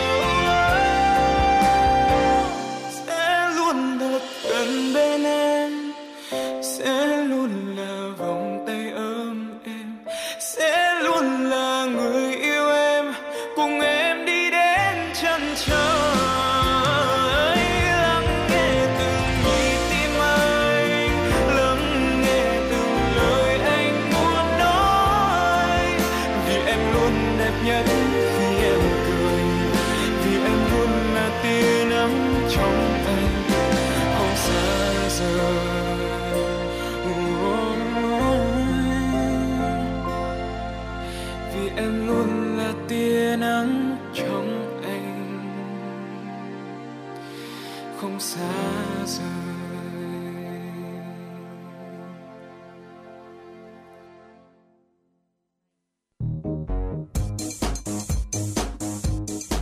Chuyến bay mang số hiệu FM96 đang chuẩn bị nâng độ cao. Quý khách hãy thắt dây an toàn, sẵn sàng trải nghiệm những cung bậc cảm xúc cùng FM96.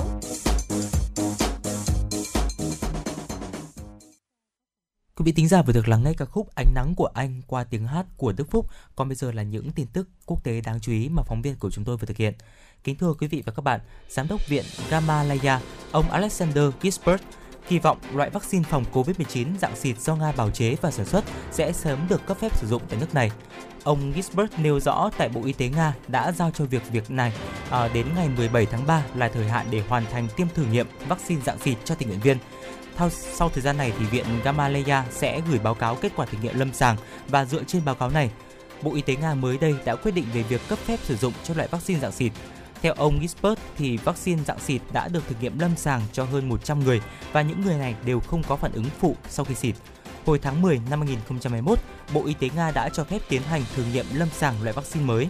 Đến tháng 11 năm ngoái, thì Tổng thống Nga Putin đã đề nghị tham gia nhóm tình nguyện viên thử nghiệm vaccine phòng COVID-19 dạng xịt. Ông Putin cho biết thêm, ông không gặp bất cứ tác dụng phụ nào sau khi thử nghiệm.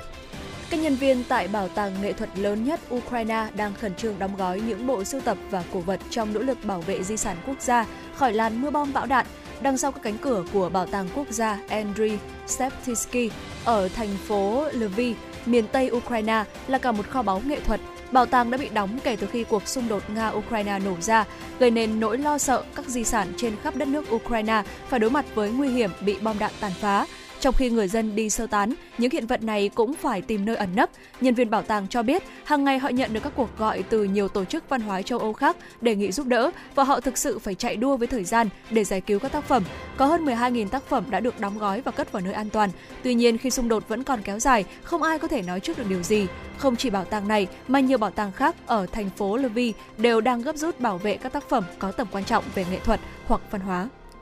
Chính quyền Thái Lan cung cấp dịch vụ tại những trung tâm chăm sóc sức khỏe trẻ em và sinh sản cho các bậc cha mẹ, đồng thời sử dụng hình ảnh của những người có ảnh hưởng trên mạng xã hội nhằm thu hút sự quan tâm của người dân trong việc giới thiệu những niềm vui trong cuộc sống gia đình. Chiến dịch này được triển khai trong bối cảnh tỷ lệ sinh ở Thái Lan đã giảm gần 1/3 kể từ năm 2013, khi số ca sinh bắt đầu giảm.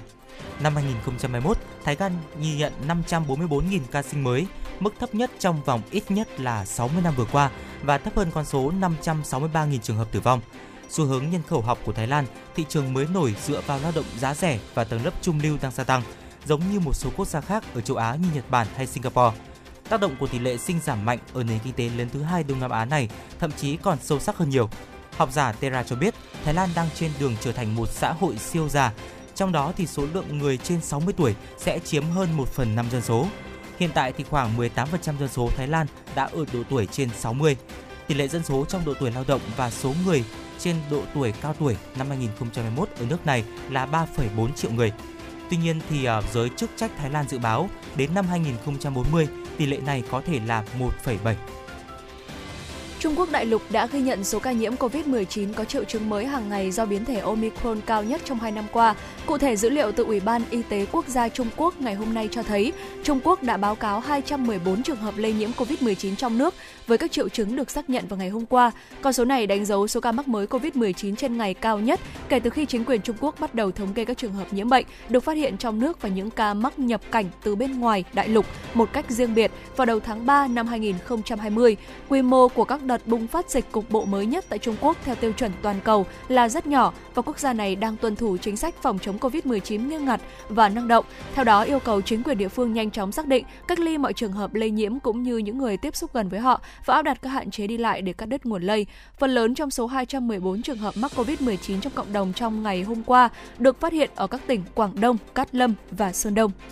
Vừa rồi là những tin tức quốc tế đáng chú ý do phóng viên Thu Vân của chúng tôi vừa thực hiện. Còn bây giờ thì chúng ta hãy cùng nhau quay trở lại với không gian âm nhạc của FM96, ca khúc Mẹ Yêu.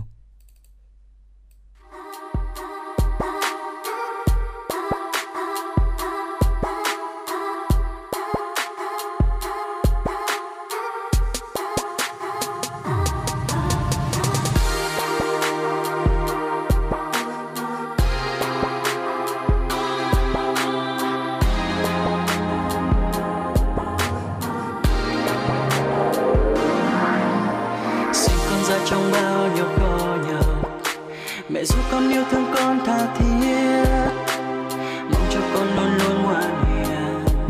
giấc ngủ say. Vì đàn con từ ngày bao yêu dấu, đã hy sinh cho con bao nhiêu tuổi đời. Mẹ đã bên con, mẹ đã cho con lớn lên, luôn bên con khuyên rằng con nên người. Mẹ yêu thương con hơn yêu cuộc sống, mong cho con luôn luôn yêu đời, sống vui tươi. Tình thương cho con bao la biết mấy, những đêm ôm con trong tay khóc ướt vai con. Mẹ có biết con yêu mẹ nhiều dù câm nín, nhưng con thật lòng muốn nói. Ai sao để cho con sáng soi là mẹ yêu, khúc ca dù con trong giấc mơ là mẹ.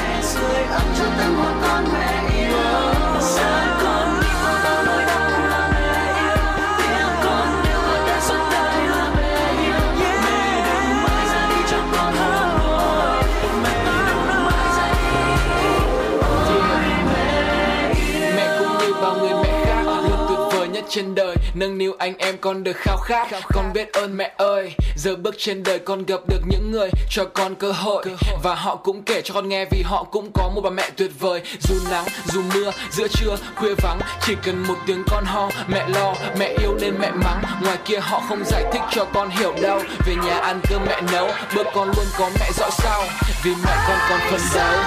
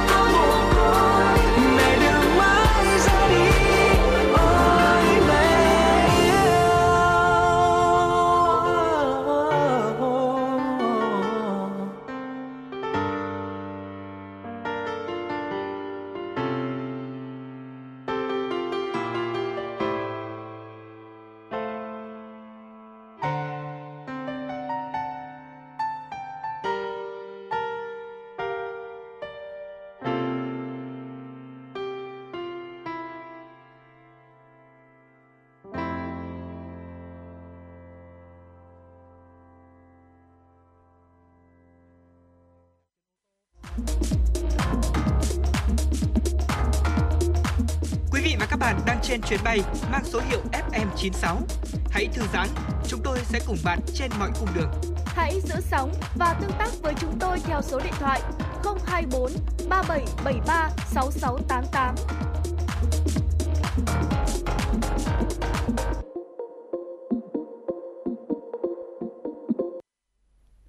Dạ vâng, thưa quý vị và các bạn, quay trở lại với những phút cuối trong khung giờ thứ nhất của chương trình Chuyển động Hà Nội chiều ngày hôm nay. Thu Minh và Quang Minh xin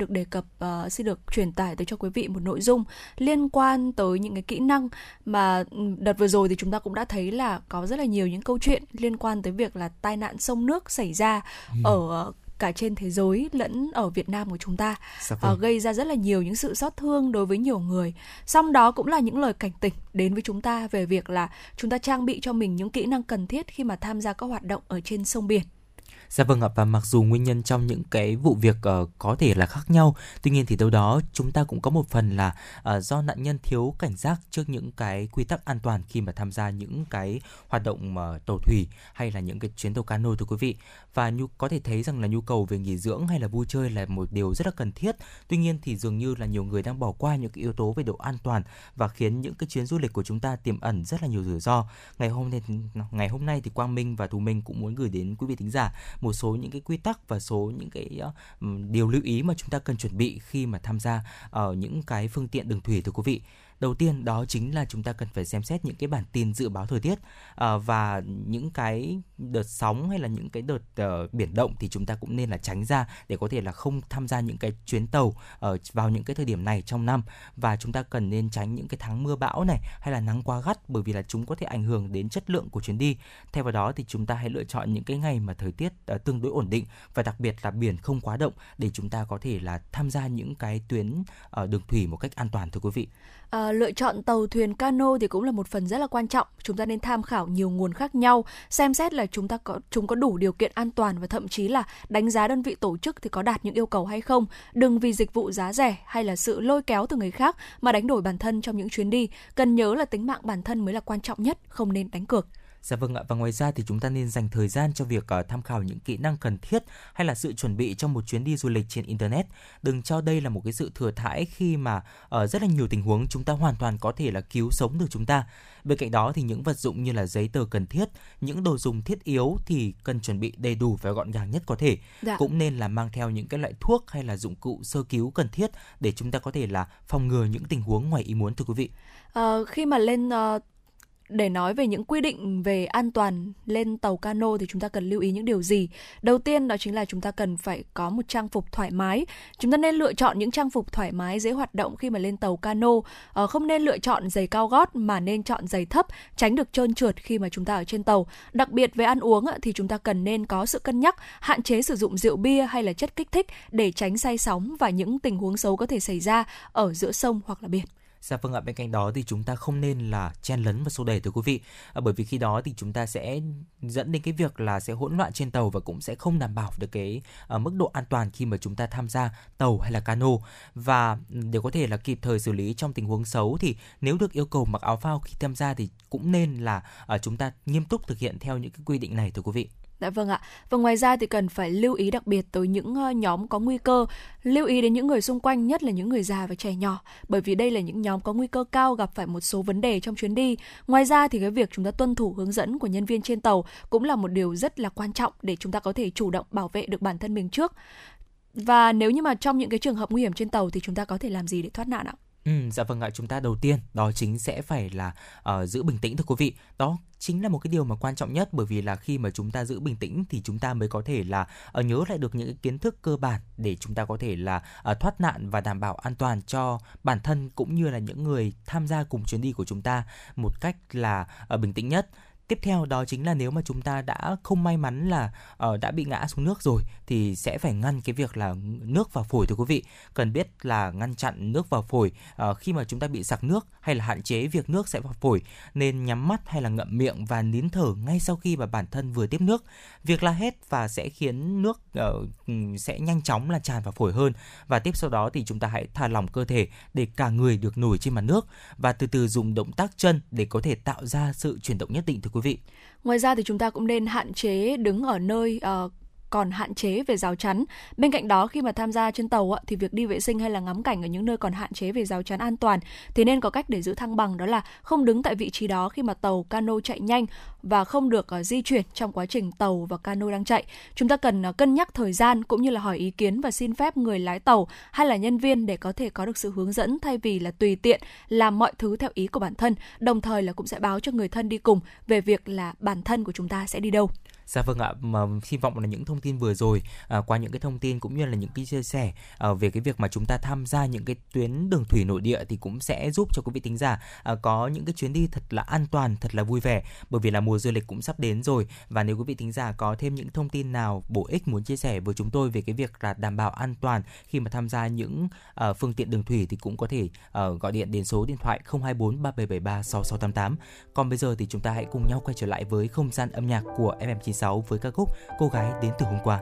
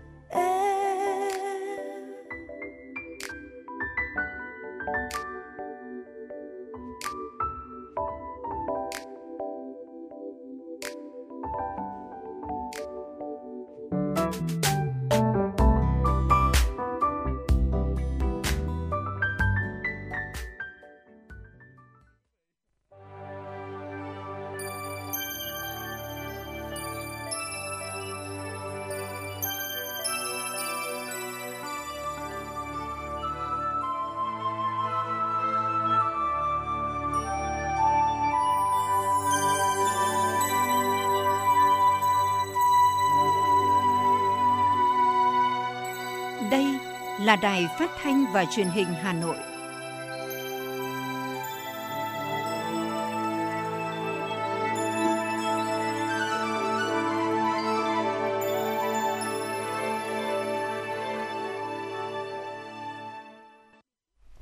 Quý vị và các bạn thân mến, bây giờ là 17 giờ ngày 7 tháng 3 năm 2022. Chương trình Chuyển động Hà Nội chiều của chúng tôi đang được phát trực tiếp trên tần số FM 96 MHz của Đài Phát thanh và Truyền hình Hà Nội. Chương trình cũng đang được phát trực tuyến trên trang web hanoitv.vn. Ngay sau đây, chúng tôi xin chuyển đến cho quý vị và các bạn những tin tức đáng quan tâm.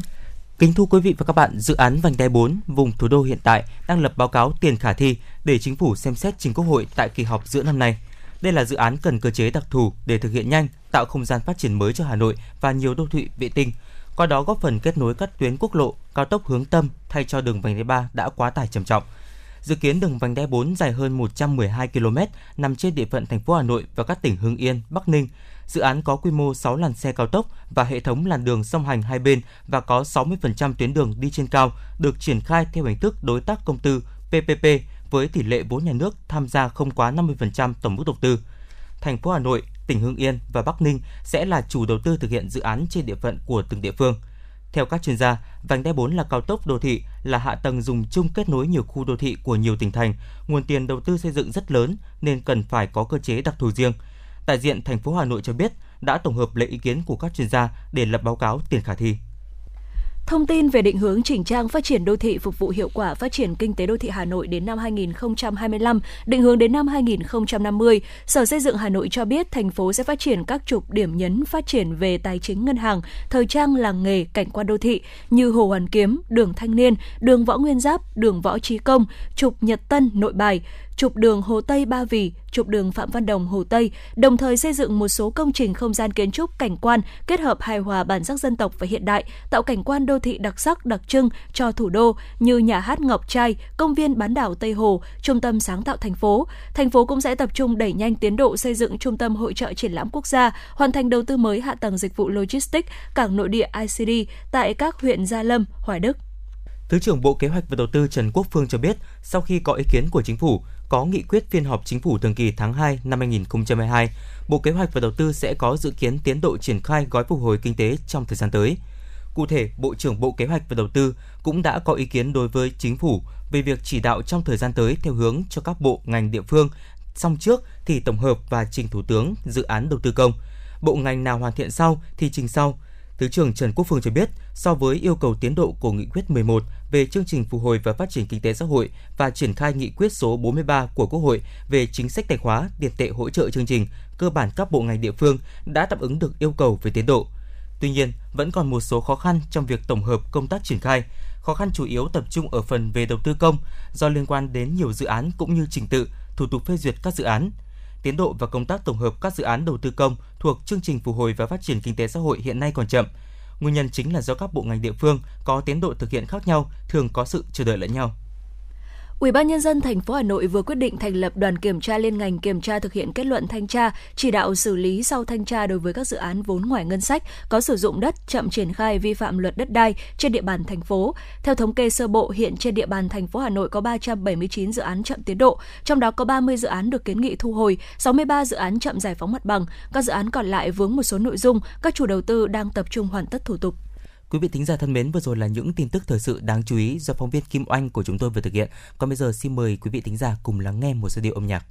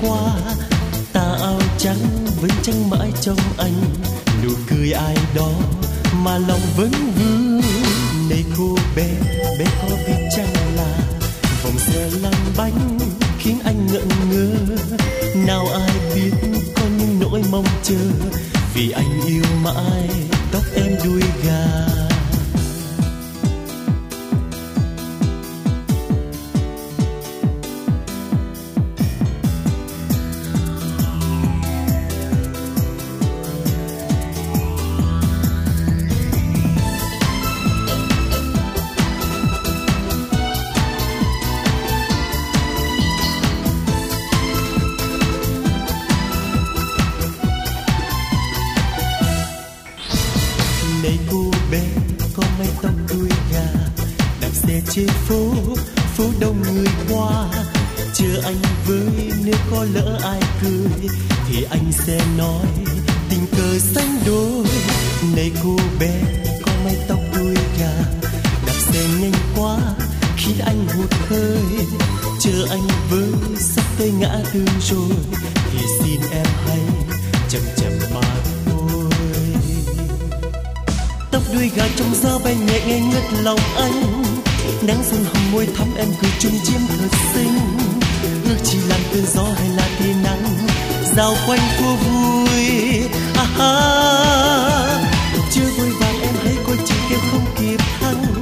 Giữa con đường thành phố đông người đừng nên chạy nhanh. Để anh được nhìn ngắm em cười trong nắng, tóc em đuôi gà. Đây cô bé có mái tóc đuôi gà, chiều nay trên phố đón em về qua. Ta áo trắng vẫn trắng mãi trong anh, nụ cười ai đó mà lòng vẫn vương. Này cô bé, bé có biết chăng là vòng xe lăn bánh khiến anh ngẩn ngơ. Nào ai biết có những nỗi mong chờ vì anh yêu mãi tóc em đuôi gà. Nào ai biết có những nỗi mong chờ vì anh yêu mãi tóc em đuôi gà.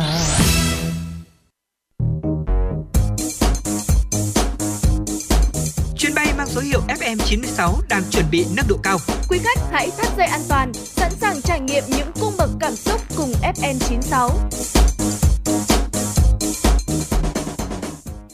Xin được quay trở lại với những tin tức đáng chú ý. Kính thưa quý vị và các bạn, Sở Lao động Thương binh và Xã hội Hà Nội cho biết, trong tháng 2 năm 2022, thành phố đã giải quyết việc làm cho 10.537 lao động. Trong đó, giải pháp cho vay vốn ưu đãi để tạo việc làm giúp 3.106 người có việc làm mới, kết nối cung cầu lao động thông qua các phiên giao dịch việc làm mang lại cơ hội việc làm cho 789 người. Số còn lại được giải quyết việc làm qua hình thức đưa đi làm việc ở nước ngoài theo hợp đồng và qua các hình thức khác. Như vậy, trong 2 tháng đầu năm, Hà Nội đã giải quyết việc làm cho gần 22.000 lao động. Nhằm tạo điều kiện cho việc làm người lao động, Sở Lao động Thương binh và Xã hội Hà Nội phối hợp với các sở ngành địa phương tiếp tục triển khai hiệu quả đề án phát triển quan hệ lao động thành phố Hà Nội giai đoạn 2021-2025, tăng cường đào tạo nghề, chuyển đổi việc làm cho người lao động bị mất việc làm, phấn đấu đến cuối năm giải quyết việc làm mới cho tối thiểu 160.000 lao động. Sở Giao thông Vận tải Hà Nội vừa có thống kê về sản lượng và doanh thu từ vận tải hành khách trên địa bàn thành phố trong 2 tháng đầu năm. Thống kê cho thấy trong tháng 2 năm 2022, số hành khách vận chuyển ước đạt 26,8 triệu lượt, tăng 34,5%, doanh thu ước đạt 1.326 tỷ đồng, tương ứng tăng 34,2% so với tháng trước và giảm 11,4% so với cùng kỳ năm 2021. Tính chung cả 2 tháng đầu năm 2022, Sở Giao thông Vận tải Hà Nội thông tin số hành khách vận chuyển đạt 46,7 triệu lượt, giảm 32,1% so với cùng kỳ năm 2021. Số hành khách luân chuyển đạt 1.143 triệu lượt, giảm 26,6%, doanh thu đạt 2.314 tỷ đồng, giảm 29,2%. Với vận tải hàng hóa, Sở Giao thông Vận tải Hà Nội cho biết, khối lượng hàng hóa vận chuyển tháng 2 năm 2022 trên địa bàn thành phố đạt khoảng 93,3 triệu tấn, tăng 1,4% so với tháng trước và tăng 37% so với cùng kỳ năm 2021. Khối lượng hàng hóa luân chuyển đạt khoảng 9.541 triệu tấn, tăng 2,5% so với tháng trước và tăng 56,2% so với cùng kỳ năm 2021. Về doanh thu, ước tính đạt 5.420 tỷ đồng, tăng 1,6% so với tháng trước và tăng 53% so với cùng kỳ năm 2021. Tại văn bản Bộ Thông tin và Truyền thông gửi các địa phương về việc đẩy mạnh thanh toán không dùng tiền mặt, Bộ Thông tin và Truyền thông đề nghị các địa phương đề nghị chỉ đạo Sở Thông tin và Truyền thông chủ trì, phối hợp với Sở Y tế, Sở Giáo dục và Đào tạo, chi nhánh Ngân hàng Nhà nước Việt Nam tại địa phương xây dựng, trình Ủy ban phê duyệt và triển khai kế hoạch hỗ trợ, thúc đẩy chuyển đổi số, thanh toán không dùng tiền mặt trong các trường học, cơ sở giáo dục và bệnh viện, cơ sở y tế trên địa bàn.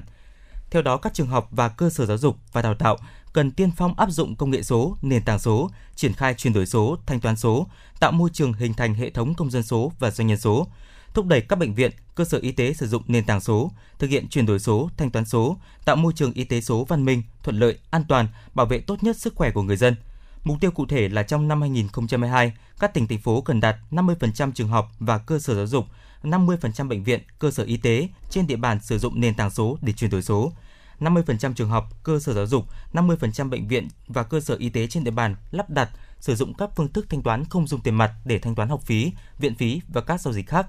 Số lượng và giá trị giao dịch thanh toán không dùng tiền mặt trong các trường học, cơ sở giáo dục, trong các bệnh viện, cơ sở y tế đạt 50%. Hơn 2 tuần qua, các cơ sở đoàn trên địa bàn thành phố Hà Nội đã tích cực triển khai các đội hình thanh niên tình nguyện xung kích, hỗ trợ cùng các nhà trường đón học sinh sinh viên quay trở lại học tập sau thời gian dài nghỉ học để phòng chống dịch COVID-19. Những ngày qua, Đoàn Thanh niên huyện Thanh Trì đã huy động hơn 140 đoàn viên thanh niên ra quân trực hỗ trợ lực lượng chức năng và ban giám hiệu các nhà trường đón học sinh trở lại trường tại 45 điểm trường trên địa bàn. Phó Chủ tịch Hội Liên hiệp Thanh niên Việt Nam huyện Thanh Trì Hoàng Minh Hằng cho hay, mỗi điểm trường có 3 đến 5 tình nguyện viên đảm nhiệm vụ phân luồng, hướng dẫn học sinh đi lại đúng quy định, bảo đảm khoảng cách, đo thân nhiệt, rửa tay sát khuẩn. Bên cạnh đó, tình nguyện viên còn hướng dẫn phụ huynh đưa đón con thực hiện đúng nguyên tắc 5K của Bộ Y tế về phòng chống dịch và bảo đảm an toàn giao thông. Kính thưa quý vị và các bạn, để chia sẻ khó khăn với sinh viên trong quá trình tìm chỗ ở, Đoàn Thanh niên Trường Đại học Mở Hà Nội đã kích hoạt hệ thống ngân hàng nhà trọ hỗ trợ sinh viên. Như vậy, trong 2 tuần vừa qua, đã có hơn 1.000 địa chỉ nhà trọ được cung cấp trên hệ thống. Hơn 500 sinh viên đã được hỗ trợ chỗ ở phù hợp, sẵn sàng trở lại học trực tiếp.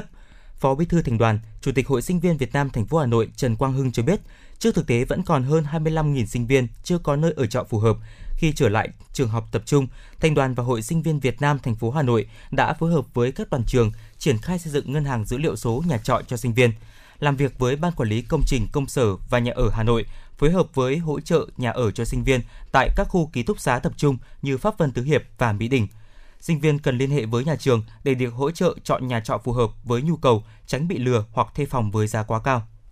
Nhằm bảo đảm công tác phòng chống dịch COVID-19 thực hiện chỉ đạo của Trung ương Đoàn, Đoàn Thanh niên Hội Sinh viên Việt Nam thành phố Hà Nội đã triển khai chiến dịch Safe to School, an toàn tới trường từ đầu tháng 2 năm 2022 nhằm hỗ trợ sinh viên quay trở lại học tập sau thời gian dài nghỉ để phòng chống dịch, đồng thời chỉ đạo 100% cơ sở đoàn, hội triển khai đến sinh viên tham gia đăng ký khai báo thông tin y tế, quá trình dịch tễ, bản thân trên trang thông tin điện tử. Qua tổng hợp đã có 208.567 sinh viên khai báo thành công với tỷ lệ 48,2% sinh viên đã tiêm 2 mũi, 51,7% sinh viên đã tiêm trên 2 mũi, 82,6% sinh viên có thể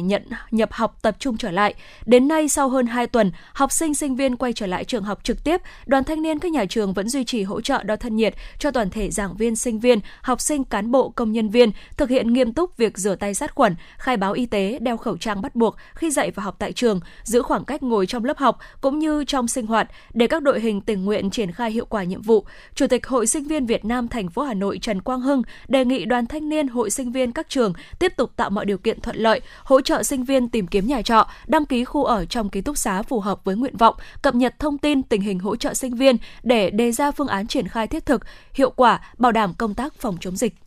Trước khi đến với những nội dung hấp dẫn tiếp theo, xin mời quý vị thính giả cùng quay trở lại với không gian âm nhạc của FM96.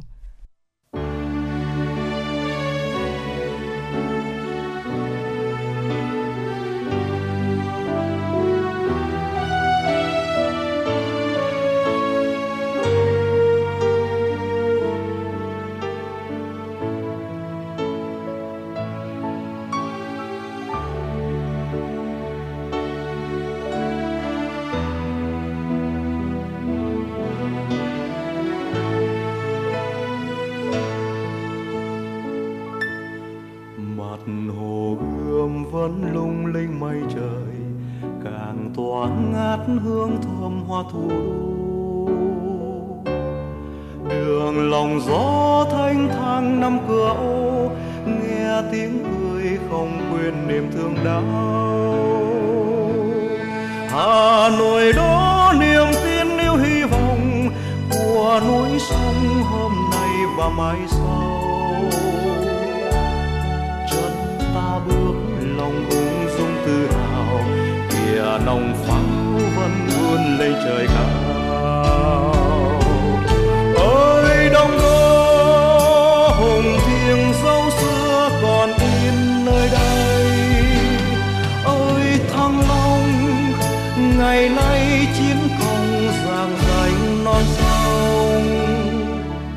Hà Nội mến yêu của ta, thủ đô mến yêu của ta,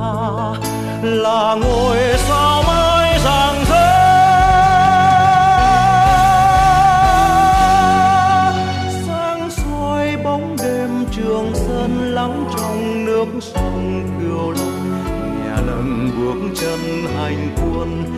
dệt nên tiếng ca át tiếng bồ hềm.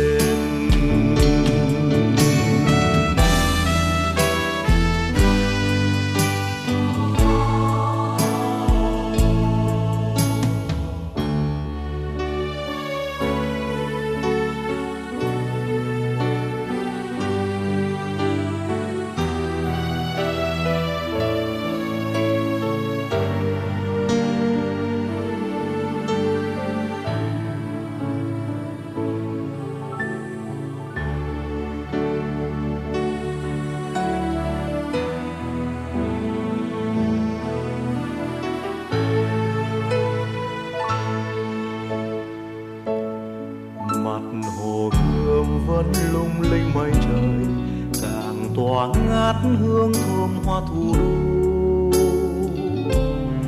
đường lòng gió thanh thang năm cửa ô, nghe tiếng cười không quên niềm thương đau. Hà Nội đó niềm tin yêu hy vọng, mùa núi sông hôm nay và mai sau, chân ta bước lòng ung dung tự hào.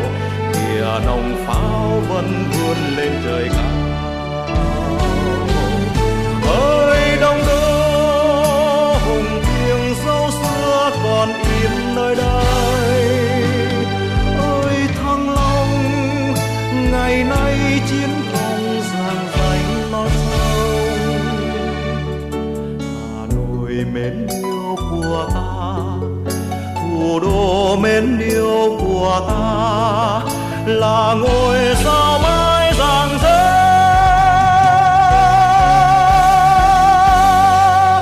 sáng soi bóng đêm. Trường Sơn lắng trong nước sông Kiều Long, nhẹ nâng bước chân hành quân dệt nên tiếng ca át tiếng bom rền. Hà Nội đó niềm tin yêu hy vọng của hôm nay và mai sau.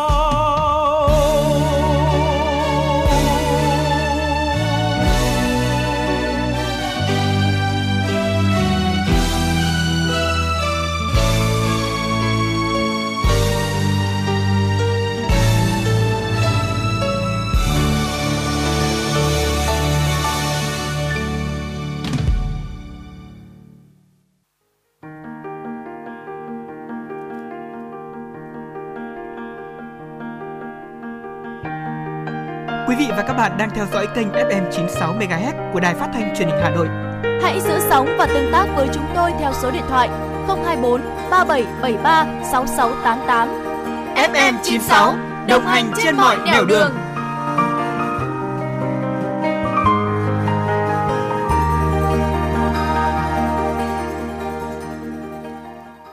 Thưa quý vị và các bạn, sau Tết Nguyên đán, với việc được mở cửa trở lại di tích đón khách thập phương đến Chiêm Bái cũng đang đặt ra nhiều vấn đề cho công tác quản lý an toàn phòng chống cháy nổ tại các địa điểm di tích văn hóa tâm linh. Để giữ gìn vốn quý của dân tộc, đảm bảo an toàn phòng chống cháy nổ, các di tích lịch sử văn hóa của huyện Thanh Oai cũng đã ban hành quy chế việc thắp hương thờ cúng cẩn trọng trong sử dụng đèn, nến tại các điểm thờ tự để hạn chế nguy cơ xảy ra cháy nổ, ghi nhận của phóng viên Chuyển động Hà Nội. Đền thờ Quốc tổ Lạc Long Quân ở thôn Bình Đà, xã Bình Minh, huyện Thanh Oai vốn là di tích lịch sử cấp quốc gia đặc biệt. Nơi đây còn lưu giữ được nhiều bảo vật, cổ vật cũng như các giá trị văn hóa phi vật thể có giá trị di sản văn hóa độc đáo, đặc sắc. Hàng năm, lễ hội Quốc tổ Lạc Long Quân được tổ chức chính thức từ ngày 1 đến ngày 6 tháng 3 âm lịch và đón nhiều du khách đến tham quan chiêm bái. Để giữ gìn di tích và phòng hỏa hoạn có thể xảy ra tại đền thờ, ngoài việc chấp hành nghiêm quy định thắp hương, thắp nến tại nơi thờ tự, việc bố trí trang thiết bị phòng cháy chữa cháy cũng đã được lưu ý. Nhưng thực tế kiểm tra thì vẫn còn tồn tại một số bất cập khi một số trang thiết bị phòng cháy chữa cháy còn thiếu thốn, có dấu hiệu xuống cấp và chưa được kịp thời bổ sung thay thế. Ngoài ra, trong đền thì hệ thống điện, bảng điện được lắp trực tiếp vào hệ thống cột gỗ, dễ dẫn đến chập cháy điện. Những hạn chế thiếu sót này cần sớm được khắc phục để bảo đảm an toàn phòng chống cháy nổ cho các di tích trong mùa lễ hội năm nay. Ông Nguyễn Chính Trinh, thủ từ đền Quốc tổ Lạc Long Quân, xã Bình Minh, huyện Thanh Oai, chia sẻ. Riêng như khâu phòng cháy chữa cháy thì ra trong đền có cái trách nhiệm để lúc nào cũng phải có một cái hướng để bảo vệ cái công việc là phòng cháy chữa cháy của nhà đền. Thế tới đây là chuẩn bị cho cái lễ hội cổ truyền của Nàng Bình Đà và các cái ngày mùng 1 ngày rằm thì về riêng về hương khói thì nhà đền đã có một cái quy chế ở trong đền là nhà đền thì chỉ có thắp vòng. Thế còn khách của dân đến lễ, của thập phương đến lễ là tuyệt đối không được thắp, và nó có cái quy định thắp hương là có một cái vị trí riêng ở ngoài sân là dân đến lễ thắp ngoài, còn trong đền là chỉ có thủ từ được thắp các cái hương vòng quy định thôi. Thế còn riêng cái khu phòng cháy chữa cháy ở trong đền thì hiện nay là tới đây các cái bình phòng cháy chữa cháy thì từ ngày tôi ra trong đền đến giờ thì cảm thấy là nó cũng đã cũ rồi, thì cái đó cái thứ nhất là kiến nghị với trên cái hệ thống điện thì có cái là làm sao để thiết kế lại toàn bộ cái hệ thống điện ở trong đền cho nó đảm bảo an toàn, tất cả nó đi vào ống gen hết, và các cái mát cũng thay các cái mát cho nó thật nhạy, chớm có cái sự kiến gì thì nó sẽ nhảy luôn, nó đảm bảo an toàn. Thế và tất cả các cái bình ở trong đền thì lên tới đây là thay mấy điểm và để cho đảm bảo khi có sự cố thì nhà đền sử dụng được, bởi vì các cái bình chữa cháy thì nó quá lâu, nó mất sử dụng rồi. Đấy là cái kiến nghị chỉ có hai việc, một cái việc là về các cái bình chữa cháy này là bổ sung mới này, hệ thống điện này thì bổ sung toàn bộ các hệ thống điện và ông đen thì trên hết sức quan tâm cho nhà đền. Thế và trách nhiệm của nhà đền thì cũng hết sức là lưu ý về cái công tác phòng cháy chữa cháy rất là toàn. Tại các nơi thờ tự thì việc bất cẩn trong việc thắp hương, thắp nến cũng như việc đốt vàng mã rất dễ xảy ra cháy nổ, nên ban quản lý các di tích cũng đã nhận thức rõ được việc này và rất cẩn trọng trong việc thắp hương, thắp nến. Bố trí điểm thắp hương tại bên ngoài cho nhân dân thờ phụng chiêm bái. Tuy nhiên, việc bố trí các thiết bị phòng cháy còn thiếu, nhiều thiết bị đã có dấu hiệu xuống cấp, cần được thay thế, rất cần các cấp chính quyền quan tâm để đảm bảo việc phòng cháy chữa cháy tại các di tích được tốt hơn. Sư thầy Thích Đàm Ni, trụ trì chùa Diên Khánh, xã Bình Minh, huyện Thanh Oai cho hay. Thì cái ngôi chùa đây của chùa Diên Khánh Tự, thôn Đìa Dọc, thì các Phật tử thường đến chiêm bái cửa Phật thì quy định nhà chùa thắp hương khói, còn thờ tự thì chỉ vào lễ là cái phần thứ nhất. Cái phần thứ hai về cái đường dây điện nó vẫn còn nhiều cái chỗ nó không được bảo đảm cho lắm, thì được các bác nói chung là trong ban ngành của xã thì của trung ương, của ngoài tỉnh hội về đây để kiểm tra lên những cái đường dây điện của chùa nó cũng có nhiều chỗ nó chưa được bảo đảm, cho nên là chùa nó nhận được thức như thế thì sau này cũng phải xử lý lại để cho nó tôn nghiêm cái chỗ thờ tự và bảo đảm cái phòng cháy chữa cháy cho dân. Xã Bình Minh hiện có 12 di tích, trong đó có 2 di tích lịch sử cấp quốc gia bao gồm đền thờ Đức Quốc Tổ Lạc Long Quân và đền thờ Đức Linh Lang Đại Vương cùng 6 di tích lịch sử cấp thành phố. Việc quan tâm bảo đảm an toàn phòng chống cháy nổ cho các di tích này đang được chính quyền và nhân dân quan tâm, kịp thời khắc phục những thiếu sót bất cập để giảm thiểu nguy cơ hỏa hoạn có thể xảy ra tại các địa điểm thờ tự. Ông Phạm Đình Phùng, Bí thư Đảng ủy xã Bình Minh, huyện Thanh Oai cho biết. Thực hiện nghị định 136 về công tác phòng cháy chữa cháy thì đối với trên địa bàn xã Bình Minh thì tổng số là có 2 đền, 3 đình, 3 chùa và 3 miếu. Về công tác phòng cháy chữa cháy thì đối với xã Bình Minh thì hàng năm thì đã đối với Đảng ủy đã xây dựng nghị quyết và giao cho Ủy ban nhân xã và các ban ngành đoàn thể của xã là cơ quan tuyên truyền đến nhân dân trên địa bàn xã. Và đặc biệt là đã giao cho đối với cơ quan thường trực là chỗ ban công an xã tham mưu cho Ủy ban xã xây dựng kế hoạch về công tác phòng cháy chữa cháy. Thế và ngay từ đầu năm thì đối với xã thì cũng đã thành lập cái ban chỉ đạo, thế và thành lập 10 cái tổ phòng cháy chữa cháy ở 10 đơn vị thôn, tiến hành rà soát đối với các cơ sở kinh doanh có nguy cơ và kiểm tra và ký cam kết. Còn riêng đối với trên địa bàn xã thì có 2 cái di tích lịch sử quốc gia, thì đối với xã thì trong năm 2022 cũng đã có kế hoạch để rà soát lại tất cả các cái phòng cháy chữa cháy, đặc biệt là hệ thống điện hiện nay là qua rà soát kiểm tra thì nó rất là bất cập, trước đây làm thì nó thủ công. Thế và chúng tôi đang xây dựng cái dự án cải tạo hệ thống điện của các khu di tích. Thế và đặc biệt là đối với Hội đồng nhân dân xã thì cũng đã phân bổ ngân sách trong năm 2022 là khoảng 150 triệu để bổ sung các cái dụng cụ trang thiết bị để công tác phục vụ công tác phòng cháy chữa cháy. Toàn huyện Thanh Oai hiện có 266 di tích lịch sử, trong đó có 68 di tích lịch sử cấp quốc gia, 73 di tích lịch sử cấp thành phố. Đối với các di tích này, Công an huyện Thanh Oai cũng thường xuyên tổ chức kiểm tra, nhắc nhở, đảm bảo an toàn phòng chống cháy nổ theo phương châm 4 tại chỗ. Thiếu tá Phạm Duy Huỳnh, đội phó đội phòng cháy chữa cháy và cứu hộ cứu nạn, Công an huyện Thanh Oai đánh giá. Để đảm bảo công tác phòng cháy chữa cháy tại các cơ sở tín ngưỡng tôn giáo, thì Công an huyện Thanh Oai có một số cái khuyến cáo như sau. Thứ nhất là các cái thành viên quản trị, những người quản lý, những người trực tiếp làm tại các cơ sở tôn giáo này luôn luôn phải đề cao tinh thần cảnh giác, tuân thủ các cái biện pháp về an toàn cháy nổ, kéo giảm nguy cơ cháy nổ cũng như là hạn chế đến mức thấp nhất thiệt hại do cháy gây ra. Thứ hai là tuyên truyền vận động các tín đồ là hạn chế việc thắp nhang đèn, đốt vàng mã bằng các cái khẩu hiệu như là lòng thành chỉ một nén hương, vân vân. Bố trí các cái khu vực cắm nhang ở sân, ở ngoài, việc đốt vàng mã phải đảm bảo an toàn và có người trông coi. Thứ ba là kiểm tra tất cả các thiết bị đường dây dẫn điện, thay thế các thiết bị hư hỏng không an toàn. Các dây dẫn phải lão hóa, bong tróc phải được thay thế. Dây dẫn điện phải đi trong ống bảo vệ và đảm bảo các mối nối phải chắc chắn, cách điện mắc cố định trên tường, tránh chập mạch quá tải gây cháy. Khi ra khỏi mỗi căn phòng đều phải đóng ngắt các cái thiết bị điện. Thứ tư là bố trí sắp xếp đồ dùng, vật dụng, phương tiện, hàng hóa gọn gàng, cách xa thiết bị điện từ 0,5 m trở lên. Các cái cầu thang, hành lang, các cái cửa thoát nạn thông thoáng, đảm bảo lối thoát nạn. Thanh lý các cái vật dụng không cần thiết,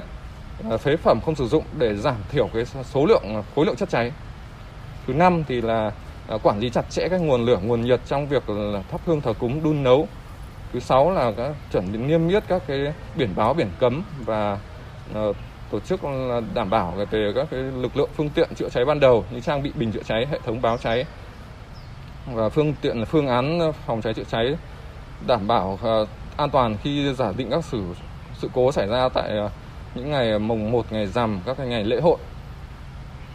Và nếu có xảy ra sự cố thì các cơ sở này phải nhanh chóng gọi điện báo cho lực lượng cảnh sát phòng cháy chữa cháy chuyên nghiệp biết theo số điện thoại 114 và cùng với đó là nhanh chóng tổ chức chữa cháy ban đầu. Trong năm vừa qua, Công an huyện Thanh Oai cũng đã tổ chức thanh kiểm tra 390 cuộc, xử phạt 25 trường hợp với 32 lỗi vi phạm về phòng cháy chữa cháy với tổng số tiền là gần 1 tỷ đồng. Ngoài ra, Công an huyện cũng đã tổ chức được 15 lớp huấn luyện nghiệp vụ phòng cháy chữa cháy cho 49 cơ sở, cấp 418 giấy chứng nhận huấn luyện phòng cháy chữa cháy cho lực lượng tại chỗ. Nhờ đó, trong năm qua, toàn huyện chỉ xảy ra 5 vụ cháy, nhưng chủ yếu là vụ cháy vừa và nhỏ tại các cơ sở làng nghề và không phát sinh vụ việc cháy nổ nào tại các cơ sở di tích lịch sử, văn hóa, tâm linh trên địa bàn. Quý vị và các bạn đang lắng nghe chương trình Chuyển động Hà Nội chiều, phát sóng trực tiếp trên tần số FM96 MHz của Đài Phát thanh và Truyền hình Hà Nội. Chỉ đạo nội dung Phó Tổng biên tập Nguyễn Tiến Dũng, tổ chức sản xuất Lê Xuân Luyến, biên tập Xuân Luyến, MC Quang Minh, Thu Minh, thư ký Thu Vân cùng kỹ thuật viên Quốc Hoàn thực hiện. Còn bây giờ, trước khi đến với những nội dung tiếp theo của chương trình, xin mời quý vị thính giả cùng lắng nghe một ca khúc.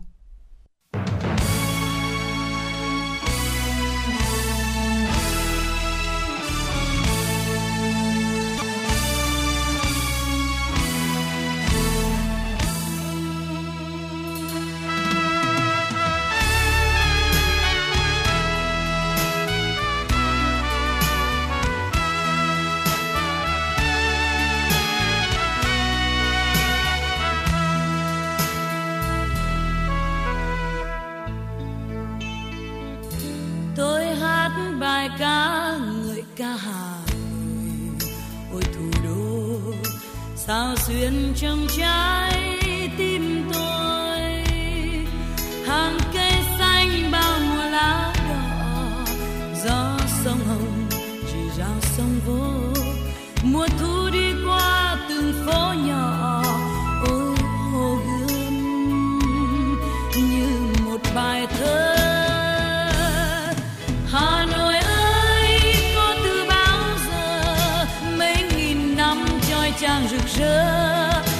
Nội ơi,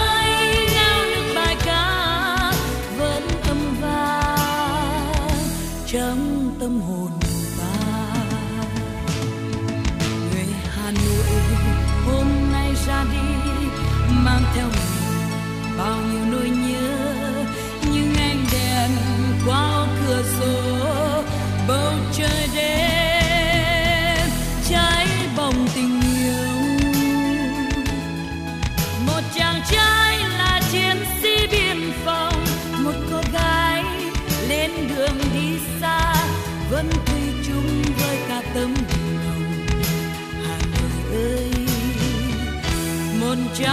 tim hồng.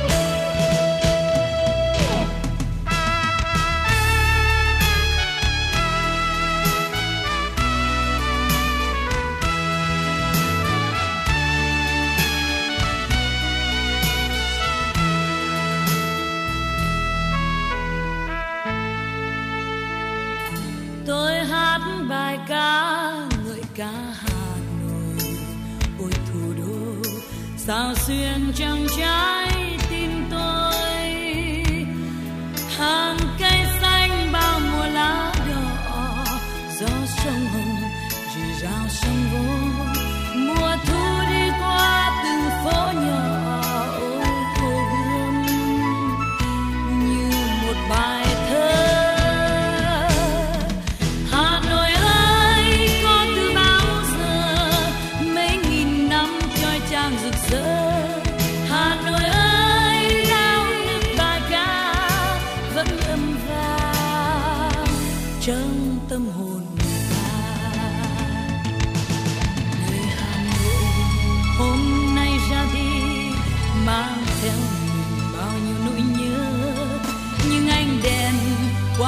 Cửa sổ bầu trời đêm cháy bỏng tình yêu, một chàng trai là chiến sĩ biên phòng, một cô gái lên đường đi xa vẫn thủy chung với cả tấm lòng. Hà Nội ơi, một trái tim.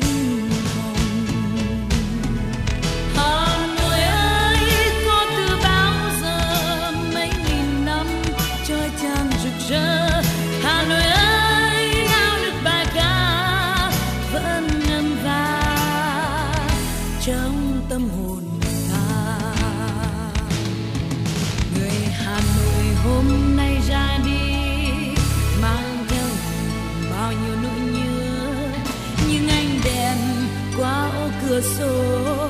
bầu trời đêm cháy bỏng tình yêu,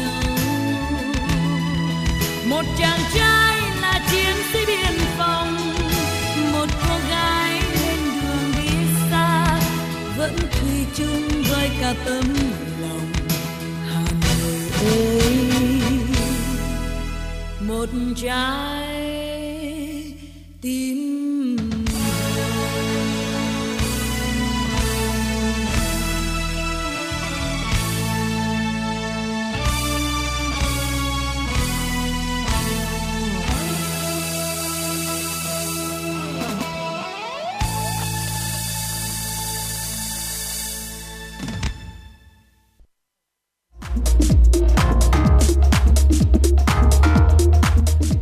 Bạn đang trên chuyến bay mang số hiệu FM96.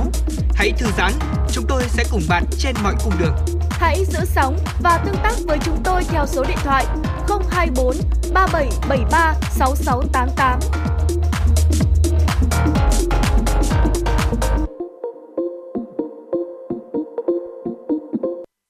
Để thiết thực chào mừng Đại hội Phụ nữ Toàn quốc lần thứ 13, Hội Liên hiệp Phụ nữ quận Tây Hồ đã triển khai phong trào Phụ nữ Tây Hồ sống xanh ứng xử đẹp tại các cơ sở hội nhằm duy trì hoạt động tổng vệ sinh môi trường vào sáng thứ Bảy, Chủ nhật hàng tuần và chăm sóc đoạn đường xanh sạch đẹp nở hoa kiểu mẫu tại các tổ dân phố. Với mục tiêu xây dựng phụ nữ Tây Hồ sống xanh, ứng xử đẹp, văn minh, thanh lịch, hiện đại, thời gian vừa qua, Hội Liên hiệp Phụ nữ quận Tây Hồ cũng đã cho triển khai nhiều mô hình giữ gìn trật tự văn minh đô thị, nhân rộng các tuyến đường hoa kiểu mẫu nhằm tô điểm cho bộ mặt đô thị, đưa quận Tây Hồ thành quận đô thị xanh phát triển du lịch sinh thái của thành phố Hà Nội. Từ sự chỉ đạo của Hội Liên hiệp Phụ nữ quận Tây Hồ, tại các cơ sở hội cũng đã chủ động triển khai các mô hình phù hợp với tình hình thực tế tại mỗi cơ sở hội. Tiêu biểu như mô hình điểm sống xanh, mỗi gia đình một cây xanh được triển khai tại tổ dân phố 14, phường Yên Phụ, quận Tây Hồ. Với 400 hộ dân cư và 135 hội viên phụ nữ, ngay sau khi phát động, hội viên phụ nữ tổ dân phố số 14 sẽ vận động nhân dân đóng góp cùng nguồn kinh phí từ việc thu gom phế liệu để mua cây xanh, trồng dọc các tuyến ngõ của khu phố, nhân rộng màu xanh và nâng cao ý thức giữ gìn vệ sinh môi trường cho nhân dân. Hiện nay, phường Yên Phụ có 14 tổ dân phố và mỗi tổ dân phố đều có một tuyến đường hoa và một tuyến đường văn minh đô thị. Chị Trần Thị Vân Anh, Chủ tịch Hội Liên hiệp Phụ nữ phường Yên Phụ, quận Tây Hồ chia sẻ. Hội Liên hiệp Phụ nữ phường Yên Phụ cũng đã xây dựng cái kế hoạch mô hình đối với cả các chi hội phụ nữ của phường Yên Phụ là sống xanh, mỗi gia đình một cây xanh. Khi mà xây dựng cái mô hình này thì Hội Liên hiệp Phụ nữ phường Yên Phụ cũng hy vọng là khi mà nhân rộng mô hình này từ ngày hôm nay, chi hội điểm của chi hội phụ nữ tổ dân phố số 14 ra 13 chi hội còn lại của Hội Liên hiệp Phụ nữ phường Yên Phụ thì cũng góp phần là gìn giữ trật tự văn minh đô thị,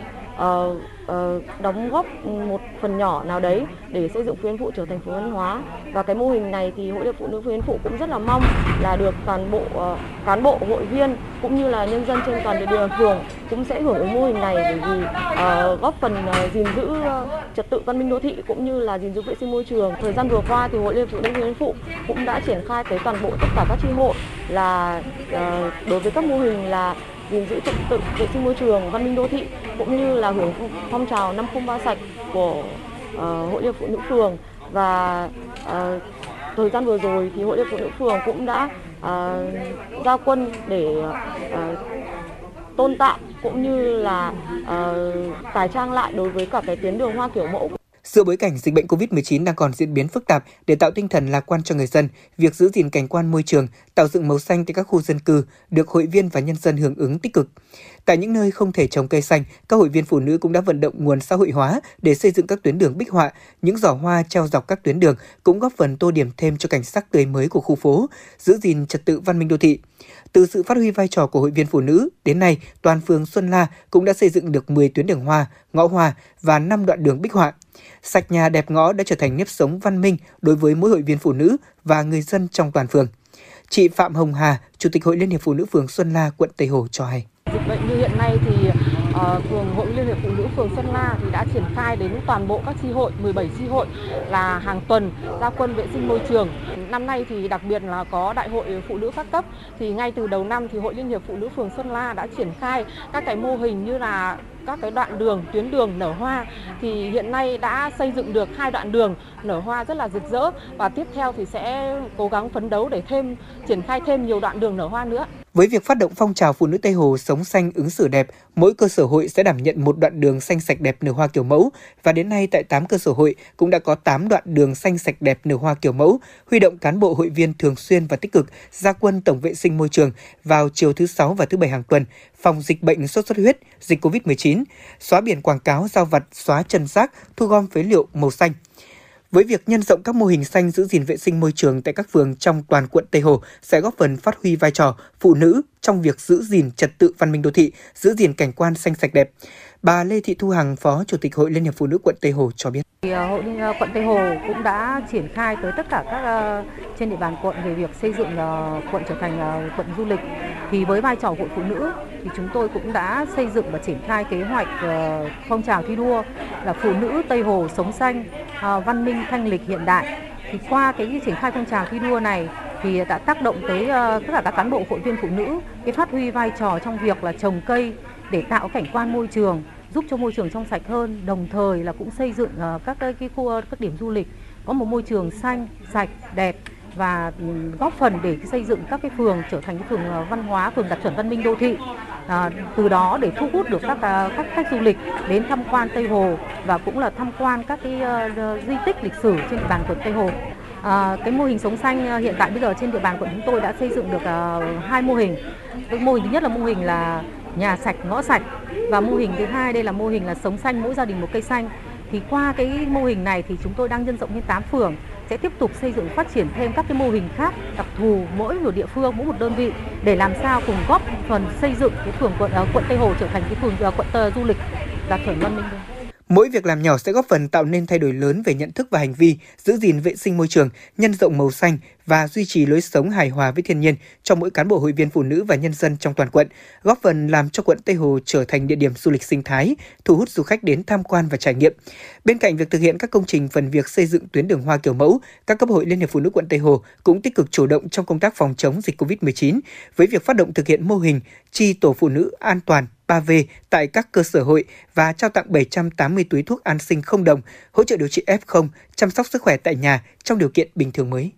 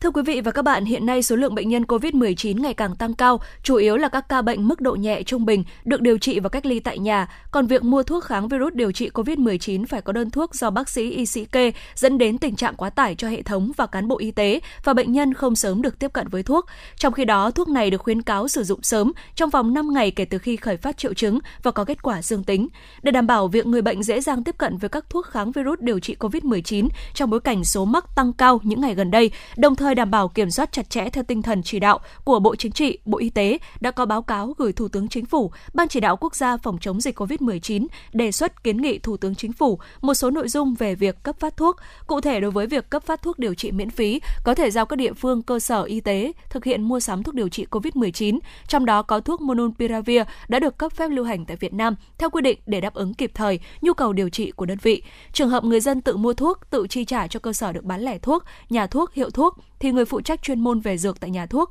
quầy thuốc được phép kê đơn cho bệnh nhân hoặc người mua thuốc kháng virus.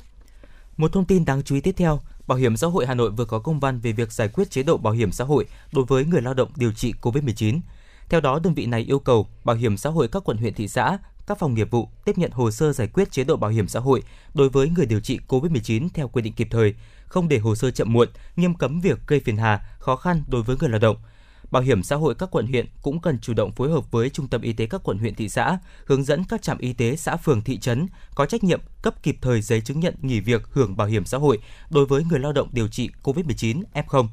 hướng dẫn các trạm y tế cập nhật thông tin người điều trị COVID-19 đã được cấp giấy chứng nhận nghỉ việc hưởng bảo hiểm xã hội lên cổng thông tin giám định bảo hiểm y tế của Bảo hiểm xã hội Việt Nam.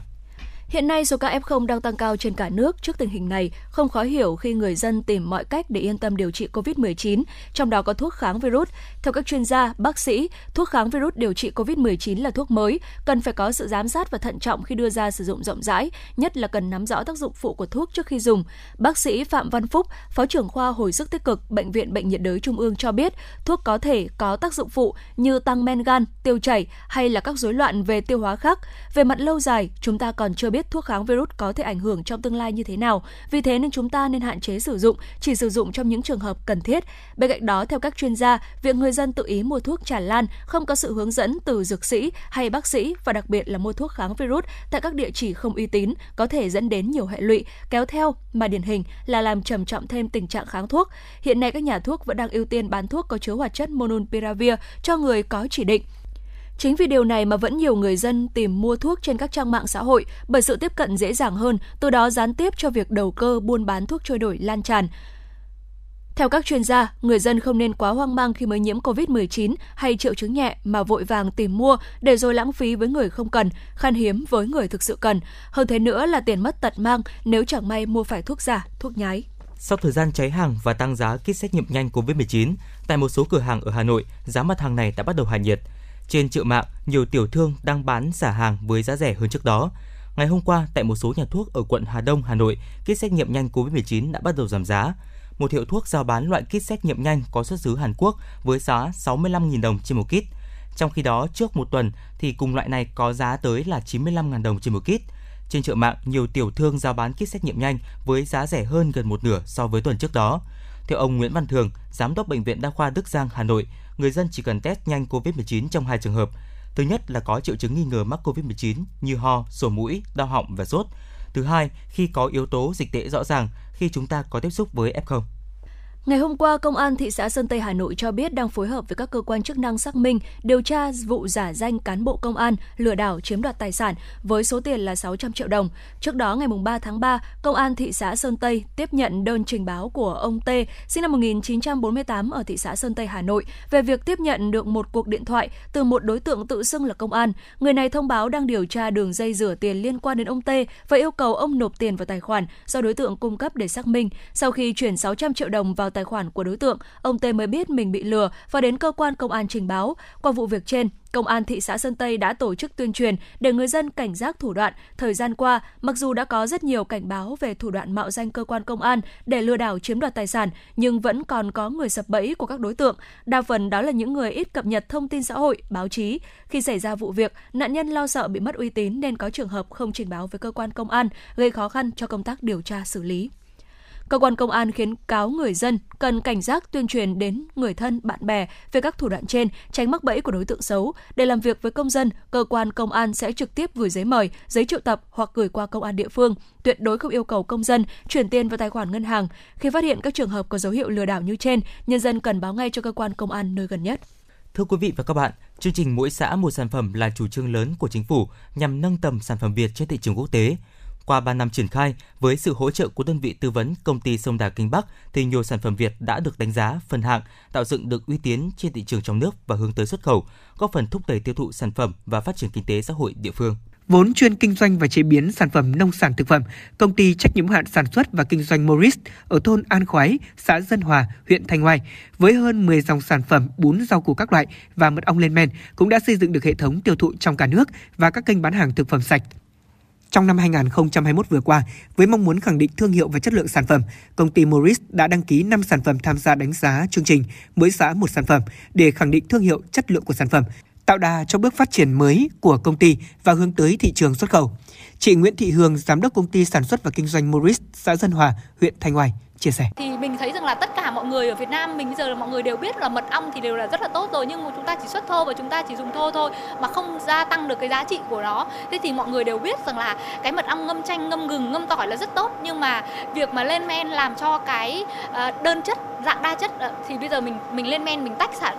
thành đơn chất và việc hấp thụ có lợi khuẩn thì giúp cho đường ruột của chúng ta hấp thụ nhanh hơn. Thì đấy là một trong những cái mà mình làm gia tăng cái sản phẩm vậy. Và khi mà làm gia tăng cái sản phẩm đấy thì làm nâng cao cái giá trị của mật ong và Đúng là trong cái thời buổi dịch thì làm mật ong xuất khẩu cũng rất là kém. Thì cái việc mà mình làm như vậy thì mình chỉ là một doanh nghiệp nhỏ thôi, nhưng mình mong muốn rằng là mình sẽ là cái người khơi mào để cho những cái doanh nghiệp lớn hoặc là những các cái Việt Nam chúng ta, những cái bạn khởi nghiệp chúng ta sẽ bắt tay vào làm mật ong để nâng cao cái giá trị mật ong để mà tiêu thụ ở trong nước nhiều hơn, chứ không phải chúng ta cứ làm ra xong rồi chúng ta xuất thô với giá rất là rẻ. Đấy là cái mong muốn. Hiện tại thì chúng mình đang đăng ký là đến 9 sản phẩm thì mong muốn rằng là vì sản phẩm của mình rất là chất lượng thì bọn mình cũng mong muốn là với cái 9 sản phẩm, 5 dòng sản phẩm 4 rau củ và 4 dòng sản phẩm mật ong lên men để đăng ký là hy vọng là sẽ đạt được từ 4 sao đến 5 sao để đưa ra thị trường những cái sản phẩm chất lượng nhất để đạt được cái OCOP. Từ đấy thì cùng với cả OCOP mình đưa ra được nhiều tỉnh, nhiều huyện, nhiều xã hơn biết đến cái sản phẩm của mật ong của mình. Với hệ thống tiêu chí đánh giá thống nhất trong cả nước, việc đạt chuẩn OCOP như tờ giấy thông hành cho những sản phẩm của các chủ thể tham gia vào hệ thống siêu thị, cửa hàng tiện ích và hệ thống trưng bày giới thiệu bán các sản phẩm OCOP trong cả nước. Đối với huyện Thường Tín, qua 2 năm 2019-2020 đã có 103 sản phẩm được đánh giá phân hạng từ 3 đến 4 sao. Năm 2021, huyện Thường Tín có thêm 49 sản phẩm được đánh giá phân hạng theo chương trình mỗi xã một sản phẩm của thành phố. Ông Từ Đức Mạnh, trưởng phòng kinh tế huyện Thường Tín cho hay. Ủy ban huyện Thường Tín đã phối hợp với Văn phòng Điều phối Nông thôn mới thành phố để tổ chức hội nghị và triển khai tổ chức chương trình OCOP cho các cán bộ, chủ thể tham gia chương trình OCOP trên địa bàn và chỉ đạo Ủy ban nhân dân các xã, thị trấn trên địa bàn huyện để tuyên truyền mục đích, ý nghĩa của chương trình, xây dựng kế hoạch và triển khai chương trình tại địa phương mình. Và tổng hợp đăng ký các chủ thể tham gia chương trình OCOP, rà soát đăng ký với Ủy ban nhân huyện và các sản phẩm của địa phương tham gia chương trình OCOP. Về chương trình mỗi xã một sản phẩm OCOP bước đầu đã đạt kết quả khả quan. Từ năm 2019 đến năm 2020 đã có 103 sản phẩm OCOP đã được thành phố đánh giá phân hạng, đạt từ 4 sao thì đạt 156% kế hoạch và của thành phố giao. Trong đó nhóm rau, thực phẩm là 48 sản phẩm, nhóm lưu niệm, nội thất, trang trí là 55 sản phẩm để tạo điều kiện thuận lợi cho các sản phẩm làng nghề và sản phẩm nông nghiệp, lợi thế của địa phương để phát huy tiềm năng. Thì trong năm 2021 thì huyện đã phối hợp với Sở Công Thương triển khai điểm giới thiệu sản phẩm OCOP tại chợ Vồi, xã Hồi và phối hợp với Văn phòng Điều phối Nông thôn mới để Hà Nội để hỗ trợ quản lý nhãn hiệu, thiết kế nhãn sản phẩm cho các chủ thể được thành phố đánh giá phân hạng năm 2020 và hướng dẫn các chủ thể hoàn thiện hồ sơ đăng ký 49 sản phẩm tham gia đánh giá phân hạng. Các sản phẩm nông sản được công nhận đều gắn mã QR code để đảm bảo an toàn vệ sinh thực phẩm. Thế còn đâu về cái đơn vị tư vấn thì nó liên quan đến các chủ thể để ký theo hướng dẫn của Văn phòng Điều phối Nông thôn mới. Thì đối với huyện thì hội đồng thẩm định của huyện thì trên cơ sở chỉ đạo của Văn phòng Điều phối Nông thôn mới sẽ thực hiện theo đúng mục tiêu kế hoạch của thành phố giao, đặc biệt là Văn phòng Điều phối Nông thôn mới. Trong giai đoạn 2019-2020, Hà Nội đánh giá phân hạng được 1.054 sản phẩm, trong đó công ty Sông Đà Kinh Bắc hỗ trợ đánh giá hơn 800 sản phẩm và trong tổng số hơn 600 sản phẩm được đánh giá phân hạng OCOP của năm 2021 của thành phố, thì công ty Sông Đà Kinh Bắc đã hỗ trợ cho 18 huyện với 457 sản phẩm được đánh giá phân hạng. Bà Vương Thị Kim Thắm, giám đốc công ty Sông Đà Kinh Bắc cho biết. Có thể nói là Hà Nội thì cũng có rất nhiều đơn vị tư vấn nhưng tuy nhiên là Sông Đà Kinh Bắc đóng góp chính cho các cái sản phẩm mà tham gia dự thi OCOP của Hà Nội từ những năm trước và năm nay. Khi triển khai thì rất là hiệu quả. Tôi thấy là các cái chủ thể cũng nâng tầm cái sản phẩm của mình lên. Một cái được nữa là chủ thể OCOP được nhà nước hỗ trợ tham gia các cái chương trình xúc tiến thương mại trong nước mà cũng có thể là đưa sản phẩm giới thiệu với các cái khách hàng ngoài nước. Cho nên là chương trình rất là hữu ích và chúng tôi thấy là các cái chủ thể cũng tìm hiểu và tham gia rất tích cực. Đấy, rất là tích cực. Chúng tôi cũng đánh giá cao cái sự nhận thức của các cái chủ thể về chương trình và tham gia tích cực, mạnh dạn sửa đổi, mạnh dạn đầu tư vào để nâng cấp cái sản phẩm của mình để đảm bảo cái thị trường trong nước cũng như là thị trường xuất khẩu. Thì Sông Đà Kinh Bắc cũng là một trong các cái đơn vị được Hà Nội và Sở Nông nghiệp tín nhiệm. Qua 10 năm liên tiếp chúng tôi cũng triển khai các cái chương trình đào tạo tập huấn, có đội ngũ giảng viên, đội ngũ chuyên gia là có chuyên môn và có kỹ năng thực tế để mà đi triển khai các cái chương trình đào tạo trong lĩnh vực tập huấn cho cán bộ làm công tác xây dựng nông thôn mới. Từ các cái sản phẩm đạt từ 3 sao thì các cái chủ thể mạnh dạn đầu tư để đưa cái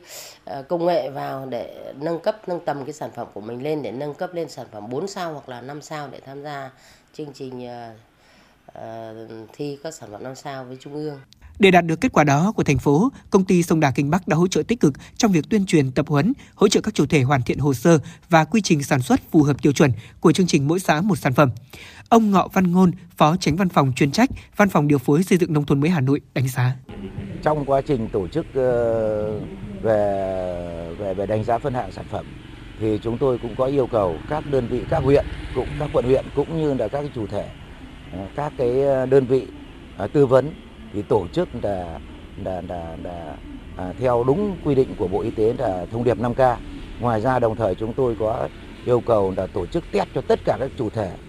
test xét nghiệm COVID cho tất cả các chủ thể trước khi mà đưa sản phẩm vào tham gia dự thi tại các cái hội nghị đánh giá phân hạng sản phẩm của cấp huyện cũng như cấp thành phố. Vai trò của thành phố cũng như đơn vị tư vấn thì báo cáo các đồng chí là cũng đã hướng dẫn theo cái quyết định 1048 cũng như 781 trên cái cơ sở cái hồ sơ cũng như thực tế của các cái chủ thể. Để thiếu những cái hồ sơ minh chứng, thiếu những cái nội dung gì thì đơn vị tư vấn yêu cầu các cái chủ thể đã hoàn thiện, khắc phục để hoàn chỉnh hồ sơ theo đúng quy định của quyết định 1048 và 781 khi đảm bảo được quy định về từ khâu sản xuất, bao bì nhãn mác, tất cả các thứ về cái phân tích chất lượng sản phẩm. Đủ điều kiện thì chúng tôi cho tham gia dự thi đánh giá phân hạng. Ngoài Hà Nội, hiện công ty Sông Đà Kinh Bắc đang tư vấn hỗ trợ cho 8 tỉnh thành trong cả nước trong việc đánh giá và phân hạng sản phẩm. Nhiều sản phẩm độc đáo của Việt Nam khi đã khẳng định được thương hiệu chất lượng sản phẩm qua chương trình OCOP đã mở rộng được thị trường tiêu thụ trong nước và hướng tới xuất khẩu. Đó cũng là mục tiêu mà chương trình mỗi xã một sản phẩm hướng tới để mang lại lợi ích thiết thực cho các đơn vị sản xuất và doanh nghiệp sản xuất kinh doanh. Vâng, đến đây thì thời lượng của Chuyển động Hà Nội chiều ngày hôm nay cũng đã hết. Quý vị và các bạn hãy nhớ số điện thoại nóng của FM96, Đài Phát thanh và Truyền hình Hà Nội là 024 3773 6688. Chúng tôi xin được nhắc lại số điện thoại đường dây nóng của chương trình 024 3773 6688. Hãy tương tác với chúng tôi để chia sẻ những vấn đề mà quý vị và các bạn đang quan tâm, những điều cần chia sẻ và cả những mong muốn được tặng một món quà âm nhạc cho bạn bè người thân. Còn bây giờ, xin chào và hẹn gặp lại.